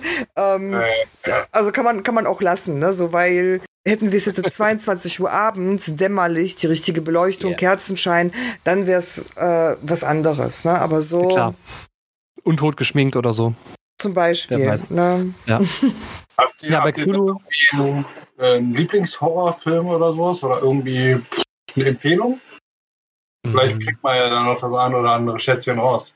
Also ich empfehle Marianne, die Serie Marianne. Die ist wirklich, wirklich gut gemacht. Da muss ich, da muss ich dir sagen, haben wir auch gesehen. Und die war am Anfang, die war am Anfang, ich glaube, die ersten drei Folgen, habe ich gesagt, Alter, wie geil. Wie, was ist das denn hier für Ne? Also da habe ich mich auch wirklich gegruselt. Ja. Und danach nahm das rapide für mich ab und wurde nur noch schlechter. Oh nee, ich finde, es, äh, am Ende wird es wieder noch mal ein bisschen besser. Also Marianne war eines der besten Horrorserien, die wir je gesehen haben. Also das fand ich. Oder halt eben Fluch in äh, äh, im Hill House. Aber da, mhm. da ist, also wie gesagt, da finde ich die Kamerafahrten so geil. Also technisch ist der so unfassbar gut gemacht. Beziehungsweise die Serie ist so gut gemacht. Mm, Horror. Also für mich Mach, macht mal weiter, ich überlege ein bisschen. Ja. ja, für mich persönlich, also einer meiner Lieblingshorrorfilme ist Shining. Ähm, den finde ich großartig. Das ist ein Klassiker und äh, das ist auch einer, den ich immer wieder gut gucken kann. Also ich finde, ähm, der hat halt ähm, äh, gar nicht so diesen Brachialhorror, sondern das ist ganz oft so dieses ähm, Unheimliche, was man da so hat. So dieses, dieses langsame Wahnsinnigwerden von Jack und das ist halt, ne, also äh, wie sie so langsam den Verstand verlieren, sozusagen. Das finde ich großartig. Und natürlich der Klassiker, die gruseligen Zwillingsmädchen. Da drin. Wo du jetzt bei Stephen King angekommen bist, ähm, ich habe gestern, als wir äh, das Thema so ein bisschen fest, also wo wir über das mhm. Thema gesprochen haben, habe ich überlegt, oh, mein Einstieg in Horror, mein Einstieg in den richtigen Horror, der war dann tatsächlich auch so mit 12, 13. Ich mhm. habe Stephen Kings S und Stephen Kings Friedhof der Kuschel Mhm. Und also Stephen King ist für mich der Einstieg ja. in den richtigen Horror, ne? Nicht in diese Kindergruselgeschichten, sondern in den richtigen Horror. In den richtigen Horror, genau. Aber da sind ja auch Bücher, die sind ja definitiv für Erwachsene äh, geschrieben. Ja. Gerade S. S ist ja der, der, also die erste Verfilmung ist ja wirklich harmlos. Ähm, auch wenn es einen großartigen Pennywise beinhaltet. In der in perfekt, ja. Ja, äh, die zweite Verfilmung, ähm, also die neue jetzt, haben sie ja schon mal so ein bisschen anders gemacht, aber auch die fängt mhm. nicht das ein, was das Buch macht. Und ja. äh, scheißt auf alle Filme dieser Welt, lest das Es ist, das ist Grusel, das ist Horror. Ja. King, Aber gelesen. ja. King ist großartig, was das angeht. Das war auch mein, einer meiner Einstiege in den richtigen Horror. Mein Vater war ein riesiger Stephen King-Fan und äh, hat eine im Prinzip komplette Sammlung gehabt und äh, da habe ich natürlich auch mitgelesen dann. Ja, und Friedhof der Kuscheltiere genauso. Also allgemein mhm. ähm, viele, viele King-Bücher, gerade die aus den 80ern. Boah, richtig gut. Ja. 80er, 90er war, war King auch echt. King Bitte? Ich bin überhaupt kein King-Fan. Also es gibt, mhm. es gibt gute, es, es gibt gute Filme von ihm, es gibt gute Geschichten von ihm, ja, möchte ich absolut sagen. Aber viele Dinge sind einfach viel zu lang. Der Typ kommt nicht auf den Punkt. Wie viel hast du von ihm gelesen? Ich habe viele Sachen versucht und ich habe ich kann es vergessen. Ist okay. nicht mein Ding. Ich habe nachher Hörbücher gehört. Ähm, Beispiel der dunkle Turm habe ich mir als äh, Hörbuch reingezogen. Äh, grausam. Grausam. So gut. Absolut. ja? So äh, gut. Das ist so eine tolle nein. Reihe. Also aber auch die ganze, die ganze Geschichte, wo ich mir sage, was wollte der da tun? Ja, also ich fand das am Anfang richtig gut und dachte mir, boah, was das wohl wird. Und dann wurde es was und ich dachte. Und weg ist Matze. Weg ist Matze. Ja, dann machen wir einfach mal weiter und warten, bis er wieder da ist. Wir kriegen gerade eine Frage in den Chat rein. Äh, Shandura ja. fragt, wie stehen wir zum Film äh, Chucky die Mörderpuppe? Chucky, oh, Chucky. ja, ist ja auch so ein klassisches, eine Puppe erwacht zum Leben und wird böse. Mhm. Gibt es ja auch in diversen Gruselformaten von Kindergeschichten Annabelle. bis Horror. Annabelle, oh, Annabelle. Schöne, aber später. Also wenn, man Puppenhorror, wenn man Puppenhorror mag, dann äh, bevorzuge ich Annabelle zu Chucky. Äh, definitiv. Chucky, Chucky ist ein Klassiker, ist, finde ich, witzig eher als gruselig, aber. Genau. Chucky ist ja. eher Horror-Comedy heutzutage. Ja. Früher war das ein bisschen spooky. Ja? ja. War halt im Grunde genommen auf der Slasher-Welle der 80er, 90er. Da ist genau. Völlig reingepasst. Ähm, das passte halt in diese Sparte des äh, äh Freddy Krueger, ähm, Halloween ja. und so weiter und so fort. Aber Hallo Halloween ist noch mal anders. Halloween ja, ist noch mal anders. Aber, aber, die Welle, das waren diese, diese ja. Horrorwelle, das waren diese, diese großen, ja, die das hatten. Ja? Chucky hat halt diese, diese eigene Nuance, weil es halt diese freche, kleine Kinderpuppe ist. Ja. ja. Ähm, Allgemein finde ich Puppen gruselig. Ich finde Puppen richtig gruselig.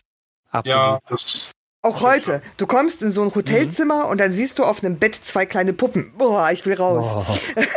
das ist für mich Horror. gleich, gleich nach Clowns. Ja, naja, Clowns ist nochmal eine andere Geschichte. Kommt drauf an, wie, ne? Aber so ein Pennywise, also wie gesagt, es hat mich echt geprägt. Das hat mich also wirklich also, geprägt. Pennywise finde ich, finde ich schlimm und gruselig, aber ich finde auch ganz normale Clowns eher auf eine ganz andere Art und Weise gruselig. Also mhm. so eher so im, im Bereich Cringe, würde ich sagen. ja, ja, genau. Also nicht Fringe, sondern Cringe. Ja, ja. ja, ja. Habt ihr die äh, Insidious-Filme gesehen? Mhm.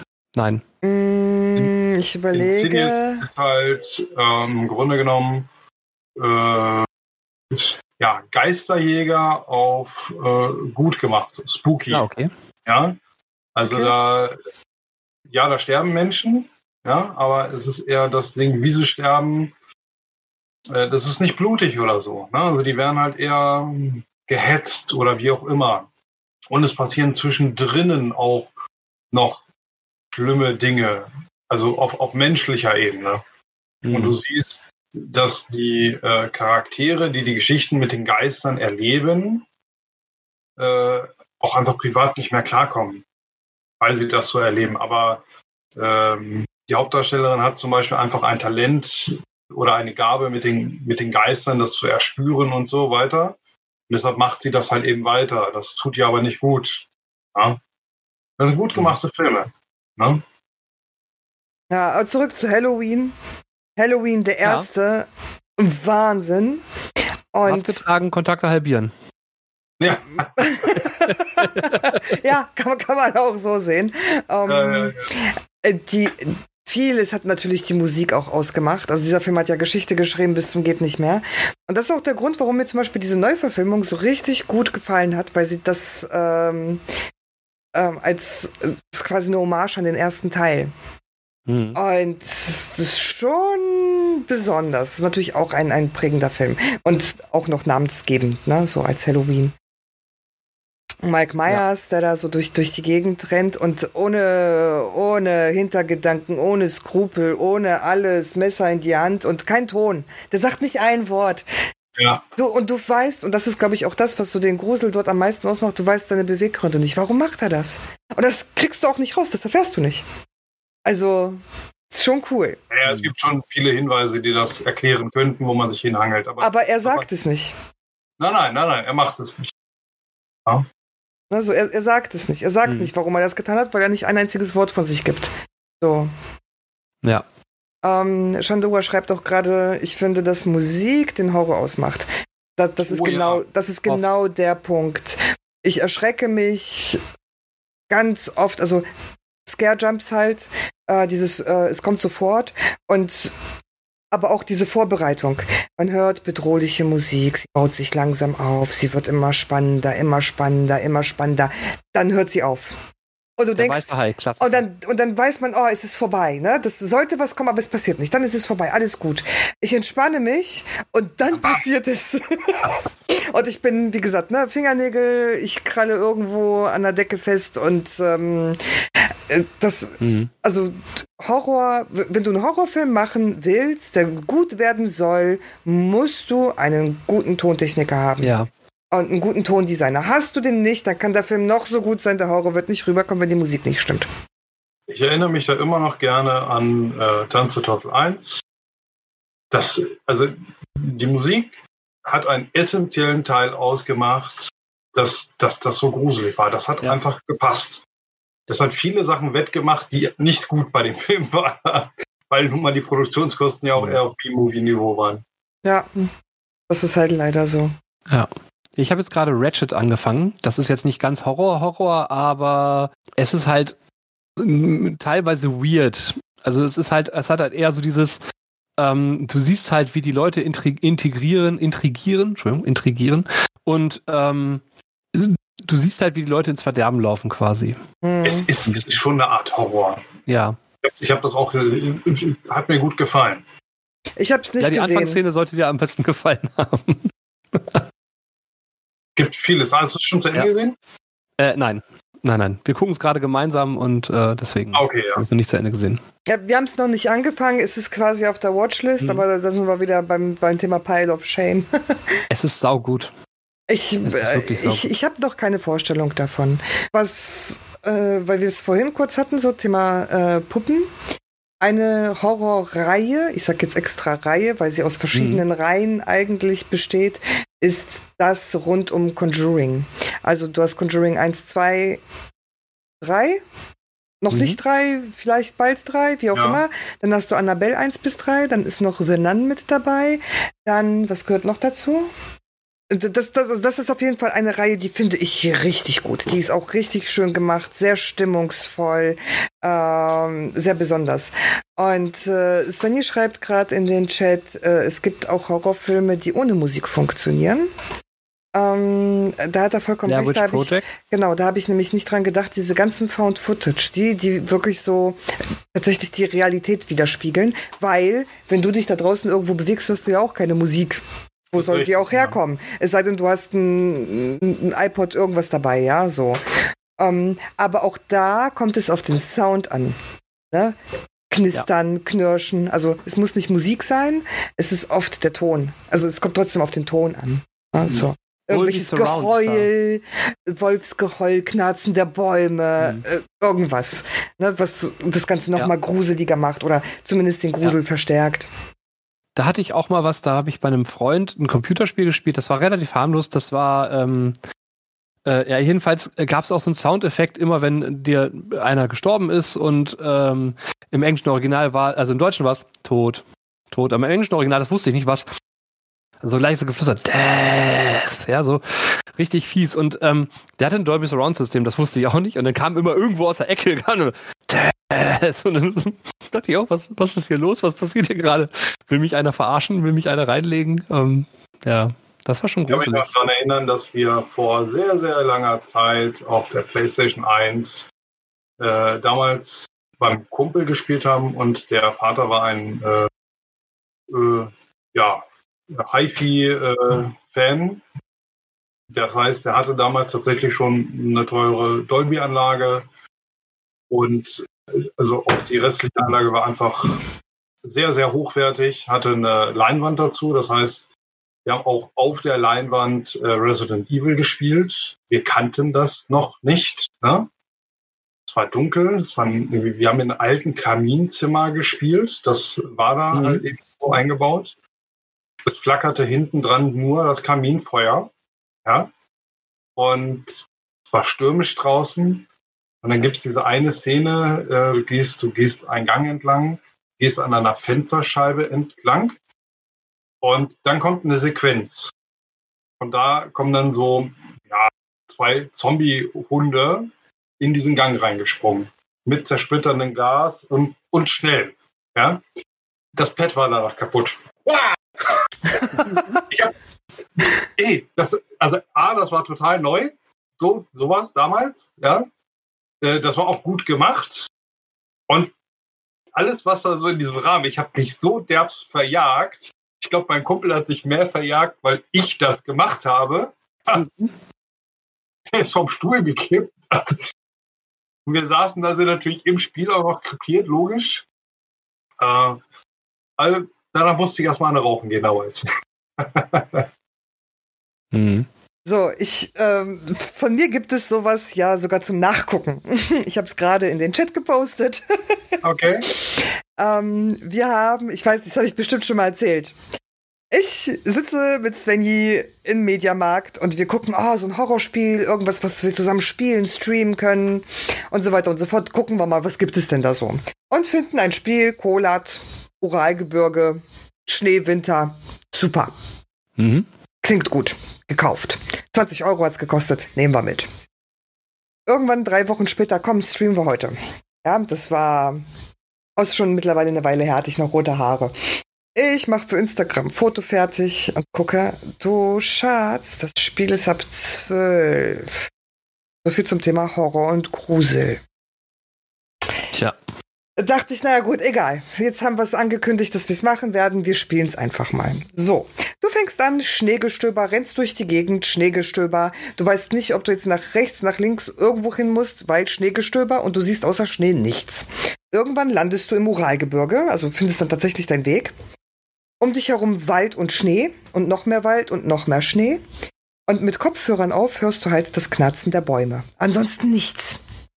Hin und wieder mal ein Windhauch, hin und wieder mal ein Wolfsgeheul irgendwo in weiter Ferne. Und so bewegst du dich zwei Stunden durch dieses Uralgebirge und versuchst herauszufinden, was passiert ist. In der Hand hast du eine Karte und einen Kompass. Und dann gehst du da irgendwo lang und merkst halt schon, huh, irgendwas passiert. Also du hast schon im Gefühl, gleich passiert irgendwas. Nach zwei Stunden endlich, ja. Und die Bäume knarzen. Und ich sag dann noch so, oh, ich glaube, ne, habe ich schon mal gesagt, dass ich ein Schisser bin? Svenny neben mir, ach was. Und dann werd ich von so einer, also dann fängt erstmal an, der, der Kompass äh, durchzudrehen und ich werde von einer brennenden Person überholt. Ich habe so aufgeschrien. Ich habe mich so dermaßen verjagt. Ich, das, ist, das war unglaublich, ja. Und dann saß ich da nur, das Spiel ist ab zwölf. Nein, ab zwölf. Also man kann auch Spiele ab zwölf machen, die Horror sind. Weil du siehst nicht, wie ich dann schwer. Also ich war dann tot ja, stand dann, du bist tot. Ich habe nicht verstanden, warum. Du hast auch nicht gesehen, wie du gestorben bist oder so, ne? Deswegen auch kein Horror in dem Sinne. Also nichts, was FSK 16 rechtfertigen würde, weil du siehst auch kein Blut. Ähm, also ja, man kann auch mit zwölf Horror machen. oder für ab zwölf Horror machen. Und ey, also unfassbar. Ich hab's, äh, wie gesagt, man kann sich das kleine Video angucken. Das hat irgendwie 20 Sekunden oder 30 Sekunden kann man sich mal angucken. Kann man mal sehen, wie ich Pippi in den Augen hab.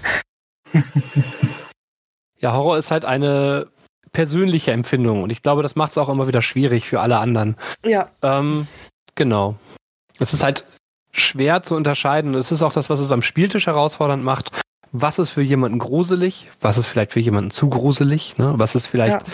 Also es mag ja sein, dass wenn ich jetzt äh, euch beide am Tisch hätte, dass ich äh, äh, einen von euch beiden total erschrecke, weil es gerade total triggert und den, der andere lächelt das müde weg. Mhm. So. Ja, das also kann gut halt, sein. Es passiert halt immer wieder mal, ne? je nachdem, was man halt auch gerade guckt. Das ist ja genauso wie wenn man als Kind irgendwelche Horrorgeschichten guckt. Ne? Die einen mhm. können hinterher nicht schlafen und die anderen sagen, boah, geil, ich will mehr. Wenn Svenny das auch mal so erzählt, die ersten Filme, die er äh, gesehen hat in, im zarten Alter von sieben Jahren oder so, war äh, American Werewolf, äh, Nacht der reitenden Leichen und irgendein Film, wo eine Frau nackt im, unter der Dusche zu sehen war. Ich weiß aber nicht mehr, welcher das war. Und da meinte er, und das war die erste Stelle, wo er die Augen zugemacht hat die nackte Frau unter der Dusche, so als Siebenjähriger. Darf ich nicht Gruselig. sehen. Genau, darf ich nicht sehen, genau. Ne, ja. so. Und alles andere ähm, hat er natürlich mitgenommen und war überhaupt kein Thema. Aber auch schöne Filme, ne? Geh niemals ja. ab vom Weg. Aber spielt halt auch mit den Urängsten, ne? Also gerade das, was so mit Urängsten wirklich spielt, wenn das auch noch gut gemacht ist. Mhm. Bei Kolat ja auch, du bist allein im, Nir im Nirgendwo. Ganz allein. Du hast, niemand ist da. Du bist einsam. Du kannst niemanden um Hilfe bitten, ja. niemand, der dir der sagt, wo du hin musst, niemand, der dir irgendwas erklärt. Das ist halt auch eine Urangst. Ne? So. Belmondo mhm. der Profi. Belmondo der Profi war. Ah ja. Also es ist, es ist halt auch so, wie er sagt, nichts äh, triggert ja bei jedem gleich. Wenn ich jetzt diese, diese ganzen Spinnen- und Insektenfilme sehe, ne? die konnte ich als Kind sehen und habe das nicht verstanden, warum man sich vor so etwas äh, ja, Grusel, schockt oder Angst hat. Das habe ich irgendwie nie verstehen können. So, Arachnophobia und so, ne? Ja. Ja, genau, genau. Ja, also das war mir, verstehe ich. Ja, ich meine, natürlich verstehe ich, dass es, äh, dass man vor, vor Tieren Angst hat oder wenn jetzt eine üble Giftspinne vor mir wäre, mhm. dass sie mir wehtut und dass das wehtut, wenn die mich sticht oder wenn das Gift wirkt und so weiter. Ja, aber da auf dem Fernseher da läuft eine Spinne drüber und dass ich gleich, Ii, das verstehe ich nicht. das, das hm. weiß ich nicht. Also ich, ich habe ein sehr starkes Empathieempfinden. Um, ähm, und das ist das, was für mich diverse Filme nicht erträglich macht, gerade wenn es in Richtung äh, Splatter geht. Ähm, wenn ich mir jetzt so angucke, zum Beispiel ein, ein äh, Saw-Film oder ähm, füge ich hier irgendwas ein, ja, wo irgendein Typ irgendwem anderen auf irgendeine Art und Weise Folter antut. Ja, sei es mit einer Säge, du hörst Knochen knacken. Ich, ich spüre das förmlich. Natürlich nicht genauso, aber ich, ich kann es nachempfinden. Und das ist etwas, oh, also da, da, nee, Knochen knacken, habe ich immer das Gefühl, oh, es tut mir dann auch weh. Irgendwer fällt so runter. Body Horror. Hm? Ja, ne, also sowas, äh, wie gesagt, das ist halt äh, so ein Empathieempfinden habe ich in dem Moment. Ähm, mhm. Funktioniert bei mir gut und das ist auch der Grund, warum ich es nicht mag. Warum ich Splatter mir nicht an angucken mag. Ähm, weil das mir zu sehr, nicht, dass ich es nicht vertrage oder so, aber es ist mir einfach zu blutig und ich muss, äh, ich muss das einfach nicht haben. Ich möchte mich gruseln, ich möchte eine Gänsehaut haben. Für mich gibt es mhm. eine Differenzierung. Wenn der Body Horror so überzogen dargestellt ist, das ist. Braindead. Kann ich lachen, ja, ne? Genau, Braindead. Ja, Braindead. Genau da kann ich drüber lachen, das Blut kann ja. regnen. Das ja, das ist klar. Das ist nicht realistisch. Ne? Ja, da bin ich sehr laut und äh, sehr lachhaft. Ja. ja. kann ich bestätigen. Ähm, aber, aber wenn ich jetzt an, an äh, weiß ich nicht, Klassiker wie früher ging äh, Gesichter des Todes, könnte man zum Beispiel noch aus den 80ern kennen. Ah, womit ja geworben wurde, es ist ja, ist ja nachgewiesen, dass es nicht wahr ist, sondern nur PR war, aber es wurde damit geworben, das sind äh, quasi geschmuggelte Videoaufnahmen von irgendwelchen Leuten, die auf dem äh, elektrischen Stuhl hingerichtet wurden, etc. Mhm. pp. Das fanden damals alle um mich herum total cool und dann habe ich gesagt, nein, finde ich total scheiße. Ich will sowas gar nicht sehen. Ich finde das super eklig. Ich will es einfach nicht sehen. Ja. Und ich erinnere mich auch noch an, äh, ich weiß nicht, ob ihr den kennt, The Human Centipede. Mhm. Ja? ja. Mhm. Das ist ja so einer, einer der Filme der letzten Jahre, der so den Hype aufgrund der Brutalität und der, so. der mhm. expliziten Darstellung auch bekommen hat.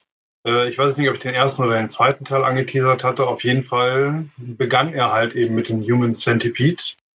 Und ich habe das keine fünf Minuten mehr angesehen, vielleicht zwei Minuten. Ich habe das gesehen und das war das war so real gemacht, dass das alles in mir irgendwie verdrehte. Ich, das war nur noch eklig für mich. Also das wollte ich nicht sehen. Das war so real darstellbar. Ich fand es widerlich. Mhm. Ja, das, ne? Mhm. Aber ja. hier dann halt an die Grenze. Ja. ja Wie gesagt, bei, bei mir ist es halt auch so. Ja. Also ich, ich, bin, ich bin da auch einfach viel zu, zu. Also manchmal bin ich auch einfach empfindlich. Und es kommt natürlich fast immer auf meine eigene Stimmung an. Ähm, gutes Beispiel zum Beispiel, gutes Beispiel zum Beispiel äh, ist uh, I Am Legend. Mhm. Ja. I Am Legend war so ein Film, ich habe ihn das erste Mal geguckt, da hatte ich eine ganz komische Stimmung. Also mir ging es nicht so richtig gut und ähm, das war, ich war, sag ich mal, etwas sensibler. So, einfach zu diesem Zeitpunkt. Und äh, dann kam die Stelle in dem Film, wo er in diese eine Falle tappt weil die Zombies da ja tatsächlich ein bisschen äh, mhm. intelligenter sind. Ne?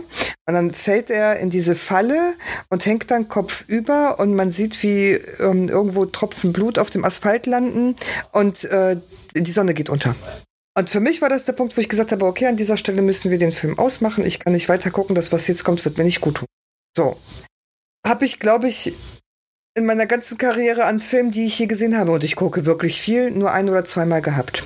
Dann habe ich ihn mhm. irgendwann äh, nochmal gesehen mit einer viel besseren Stimmung, hatte gute Laune, mir ging's gut, alles super. Ich war bei Weiben nicht so sensibel. Also ich bin eigentlich sowieso immer sensibel, aber ähm, da hat es mir nicht so, so viel ausgemacht. Und da habe ich den Film geguckt und dachte, naja, damals hätte ich ihn ruhig weiter gucken können. Das, was ja dann kommt, ist ja nicht so schlimm. Aber meine Erwartung oder das, was ich erwartet habe, war in dem Moment so extrem, dass ich gesagt habe, mm -mm, mache ich nicht. Mache ich nicht, weil das könnte mich wirklich mitnehmen und ähm, bei dem Horrorfilm heulen, das ist schon schräg. Und ich bin na wirklich nah am Wasser gebaut. Ne? Also mich kannst du erschrecken und ich fange an zu heulen. Ähm, Wobei bei I Am Legend die Hundeszene, Entschuldigung. Also ja, übel, richtig übel. Aber allgemein, wenn es Hunden nicht, nicht äh, gut geht, ne? Siehe John Wick die ersten 20 Minuten. Mhm. Das ist auch, ich habe so geheult. Also, aber wir beide haben hier vom Fernseher gesessen und geheult. Ne? Das war unerträglich, so kläglich, so, oh, furchtbar. Das erinnert mich ja immer an Steffi. Da, da stirbt, sag mal, da stirbt irgendwie ein Mensch oder so. Und dann hast du ein, ich sage jetzt mal, ein Hund, der dann neben dem Herrchen ist. Und dann sagst du immer, ach, der arme Hund. ja. ja. Ja, ja, ich. Du sagst immer, ey, das ist ein Mensch gestorben, ja, aber der arme Hund. Ja, Svenny genauso. Wir haben, wir haben ähm, irgendeine irgendeine äh, Austin-Verfilmung mit Zombies geguckt. Stolz und Vorurteil äh, und Zombies. Ah, genau. Ja, das so. ist eine Comic-Verfilmung, ne? Mm, ja, und äh, ja. da, da gibt es so eine Szene, die reiten auf einem Pferd und springen über irgendwas rüber, über eine Brücke, glaube ich, und die Brücke stürzt gerade ein. So, und dann siehst du am Ende, wie die beiden gestalten da alles super. Und Svenny neben mir, was ist mit dem Pferd? Hat das Pferd überlebt? das ist viel wichtiger, ne? Dem Pferd ja. muss es gut gehen. So, scheiß auf die Hauptfiguren da, egal, das Pferd. Nein, das sind halt die Unschuldigen, die quasi in die Szene mit reingezogen werden, die eigentlich im Prinzip nichts dafür können. Ne? Richtig, so und die das, das eigentlich das auch gar das, nicht wollen. Ja. ja. Und die genau, keine Wahl haben. Was das Mitleid anregt dann, ne? Genau. Ja. Ne, Tiere allgemein. Tiere sind äh, für mich somit das schutzbedürftigste nach kleinen Kindern. Hm. So, mit Erwachsenen ja, habe ich oft nicht so viel mit. Ja, das, das kommt drauf an. Es gibt genug, naja, anderes Thema. Lassen wir das einfach. Ja. Genau. Aber du hast ja auch etwas äh, hinter dir stehen im Regal, Joe, was ich sehe, The Electric State. Das hat ja auch ja. Ähm, eine Form von Horrorelementen quasi mit drin, wenn man das so will.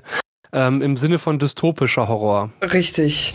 Und ja. zwar hast du da ja so, also das hat man ja auch in der Serie gesehen. Ich weiß ja jetzt mittlerweile, dachte man Netflix, nein, das war ja eine Prime-Serie.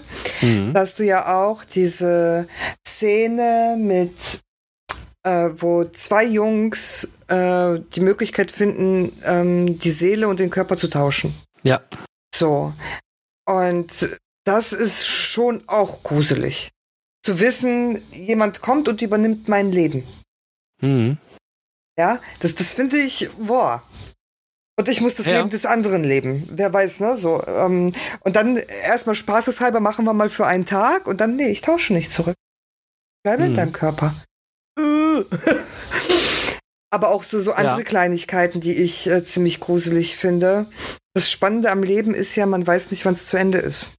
Und deswegen soll ja. man ja auch immer seinen, sein Leben so leben, als wenn es der letzte Tag wäre. Man soll es genießen, ne? sich nicht fertig machen. Und dann kommst du in, in so eine Kugel rein und sagst Hallo und sie antwortet für alle zehn Jahre einmal, wie alt du wirst. Ne? Und plötzlich antwortet sie gar nicht. Äh, mhm. Und du weißt, du hast nicht mehr so lange zu leben. Äh, ja, es ist ja es ist ja vor allen Dingen so dieses Ding, dass du da ähm, diese Aufgabe der Selbstbestimmung als Horror hast, quasi. Ähm, weil, wenn man weiß, quasi, so und so lange werde ich leben, heißt das ja auch, dass alles im Prinzip vorherbestimmt ist. Das heißt, haben die eigenen Handlungen überhaupt Auswirkungen? Hat man überhaupt Kontrolle über sein Leben? Und ich glaube, das ist auch so ein Horrorelement, so dieser Kontrollverlust. Ja, oh, ganz schlimm. Kontrollverlust ist, also ich kann damit sowieso nicht umgehen. Ich hasse es, die Kontrolle zu verlieren. Ähm, ich bin ein kleiner Kontrollfreak, wenn es darum geht. Und ähm, das ist für mich schon übel. Und deswegen will ich das zum Beispiel gar nicht wissen. Also würde man mir auch die, mhm. die Wahl geben zu sagen, hier, ich gewähre dir einen Blick in die Zukunft.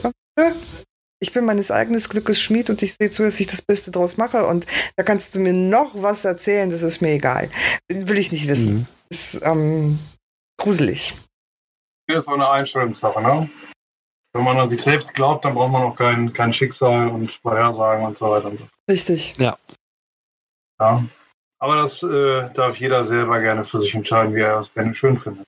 Natürlich. Natürlich ne, ich spreche hier nur über, über mein Empfinden. Ja, habe ich auch so ne? aufgefasst. So, also mhm. ganz, ganz wichtig, ne? So, jeder soll machen, wie er, wie er denkt. Aber ich, ich bin halt ein Control Freak, ne? Das heißt ja nicht, ja. dass, dass andere auch so sind, ne? Andere finden das spannend. Ja. Ich finde es gruselig. Man muss nur die Weisheit haben, das, äh, was man ändern kann, von dem zu unterscheiden, was man nicht ändern kann. Ja. Das ist das Wichtigste. Gut. Ich denke, das ist auch ein gutes Schlusswort. Ja. Und äh, ich wüsste gerne mal, wie das denn da draußen in unserer Hörerschaft, äh, Zuschauerschaft aussieht oder sich anhört. Was äh, sind denn so eure Horrorthemen? Was ist vielleicht etwas, was ihr am Spieltisch oder im Fernsehen oder im Buch gar nicht abkönnt, wo ihr sagt, da lege ich das Buch sofort weg. Was vielleicht habt ihr auch ein paar schöne Empfehlungen für uns. Schöne Spiele, Bücher, Filme, was auch immer. Genau, ihr habt ja jetzt so einen kleinen Einblick gekriegt, was uns äh, gefällt oder worauf wir anspringen. genau. Ja, ansonsten äh, viel Spaß und äh, lasst euch nicht unterkriegen von all dem, was da draußen jetzt gerade so passiert.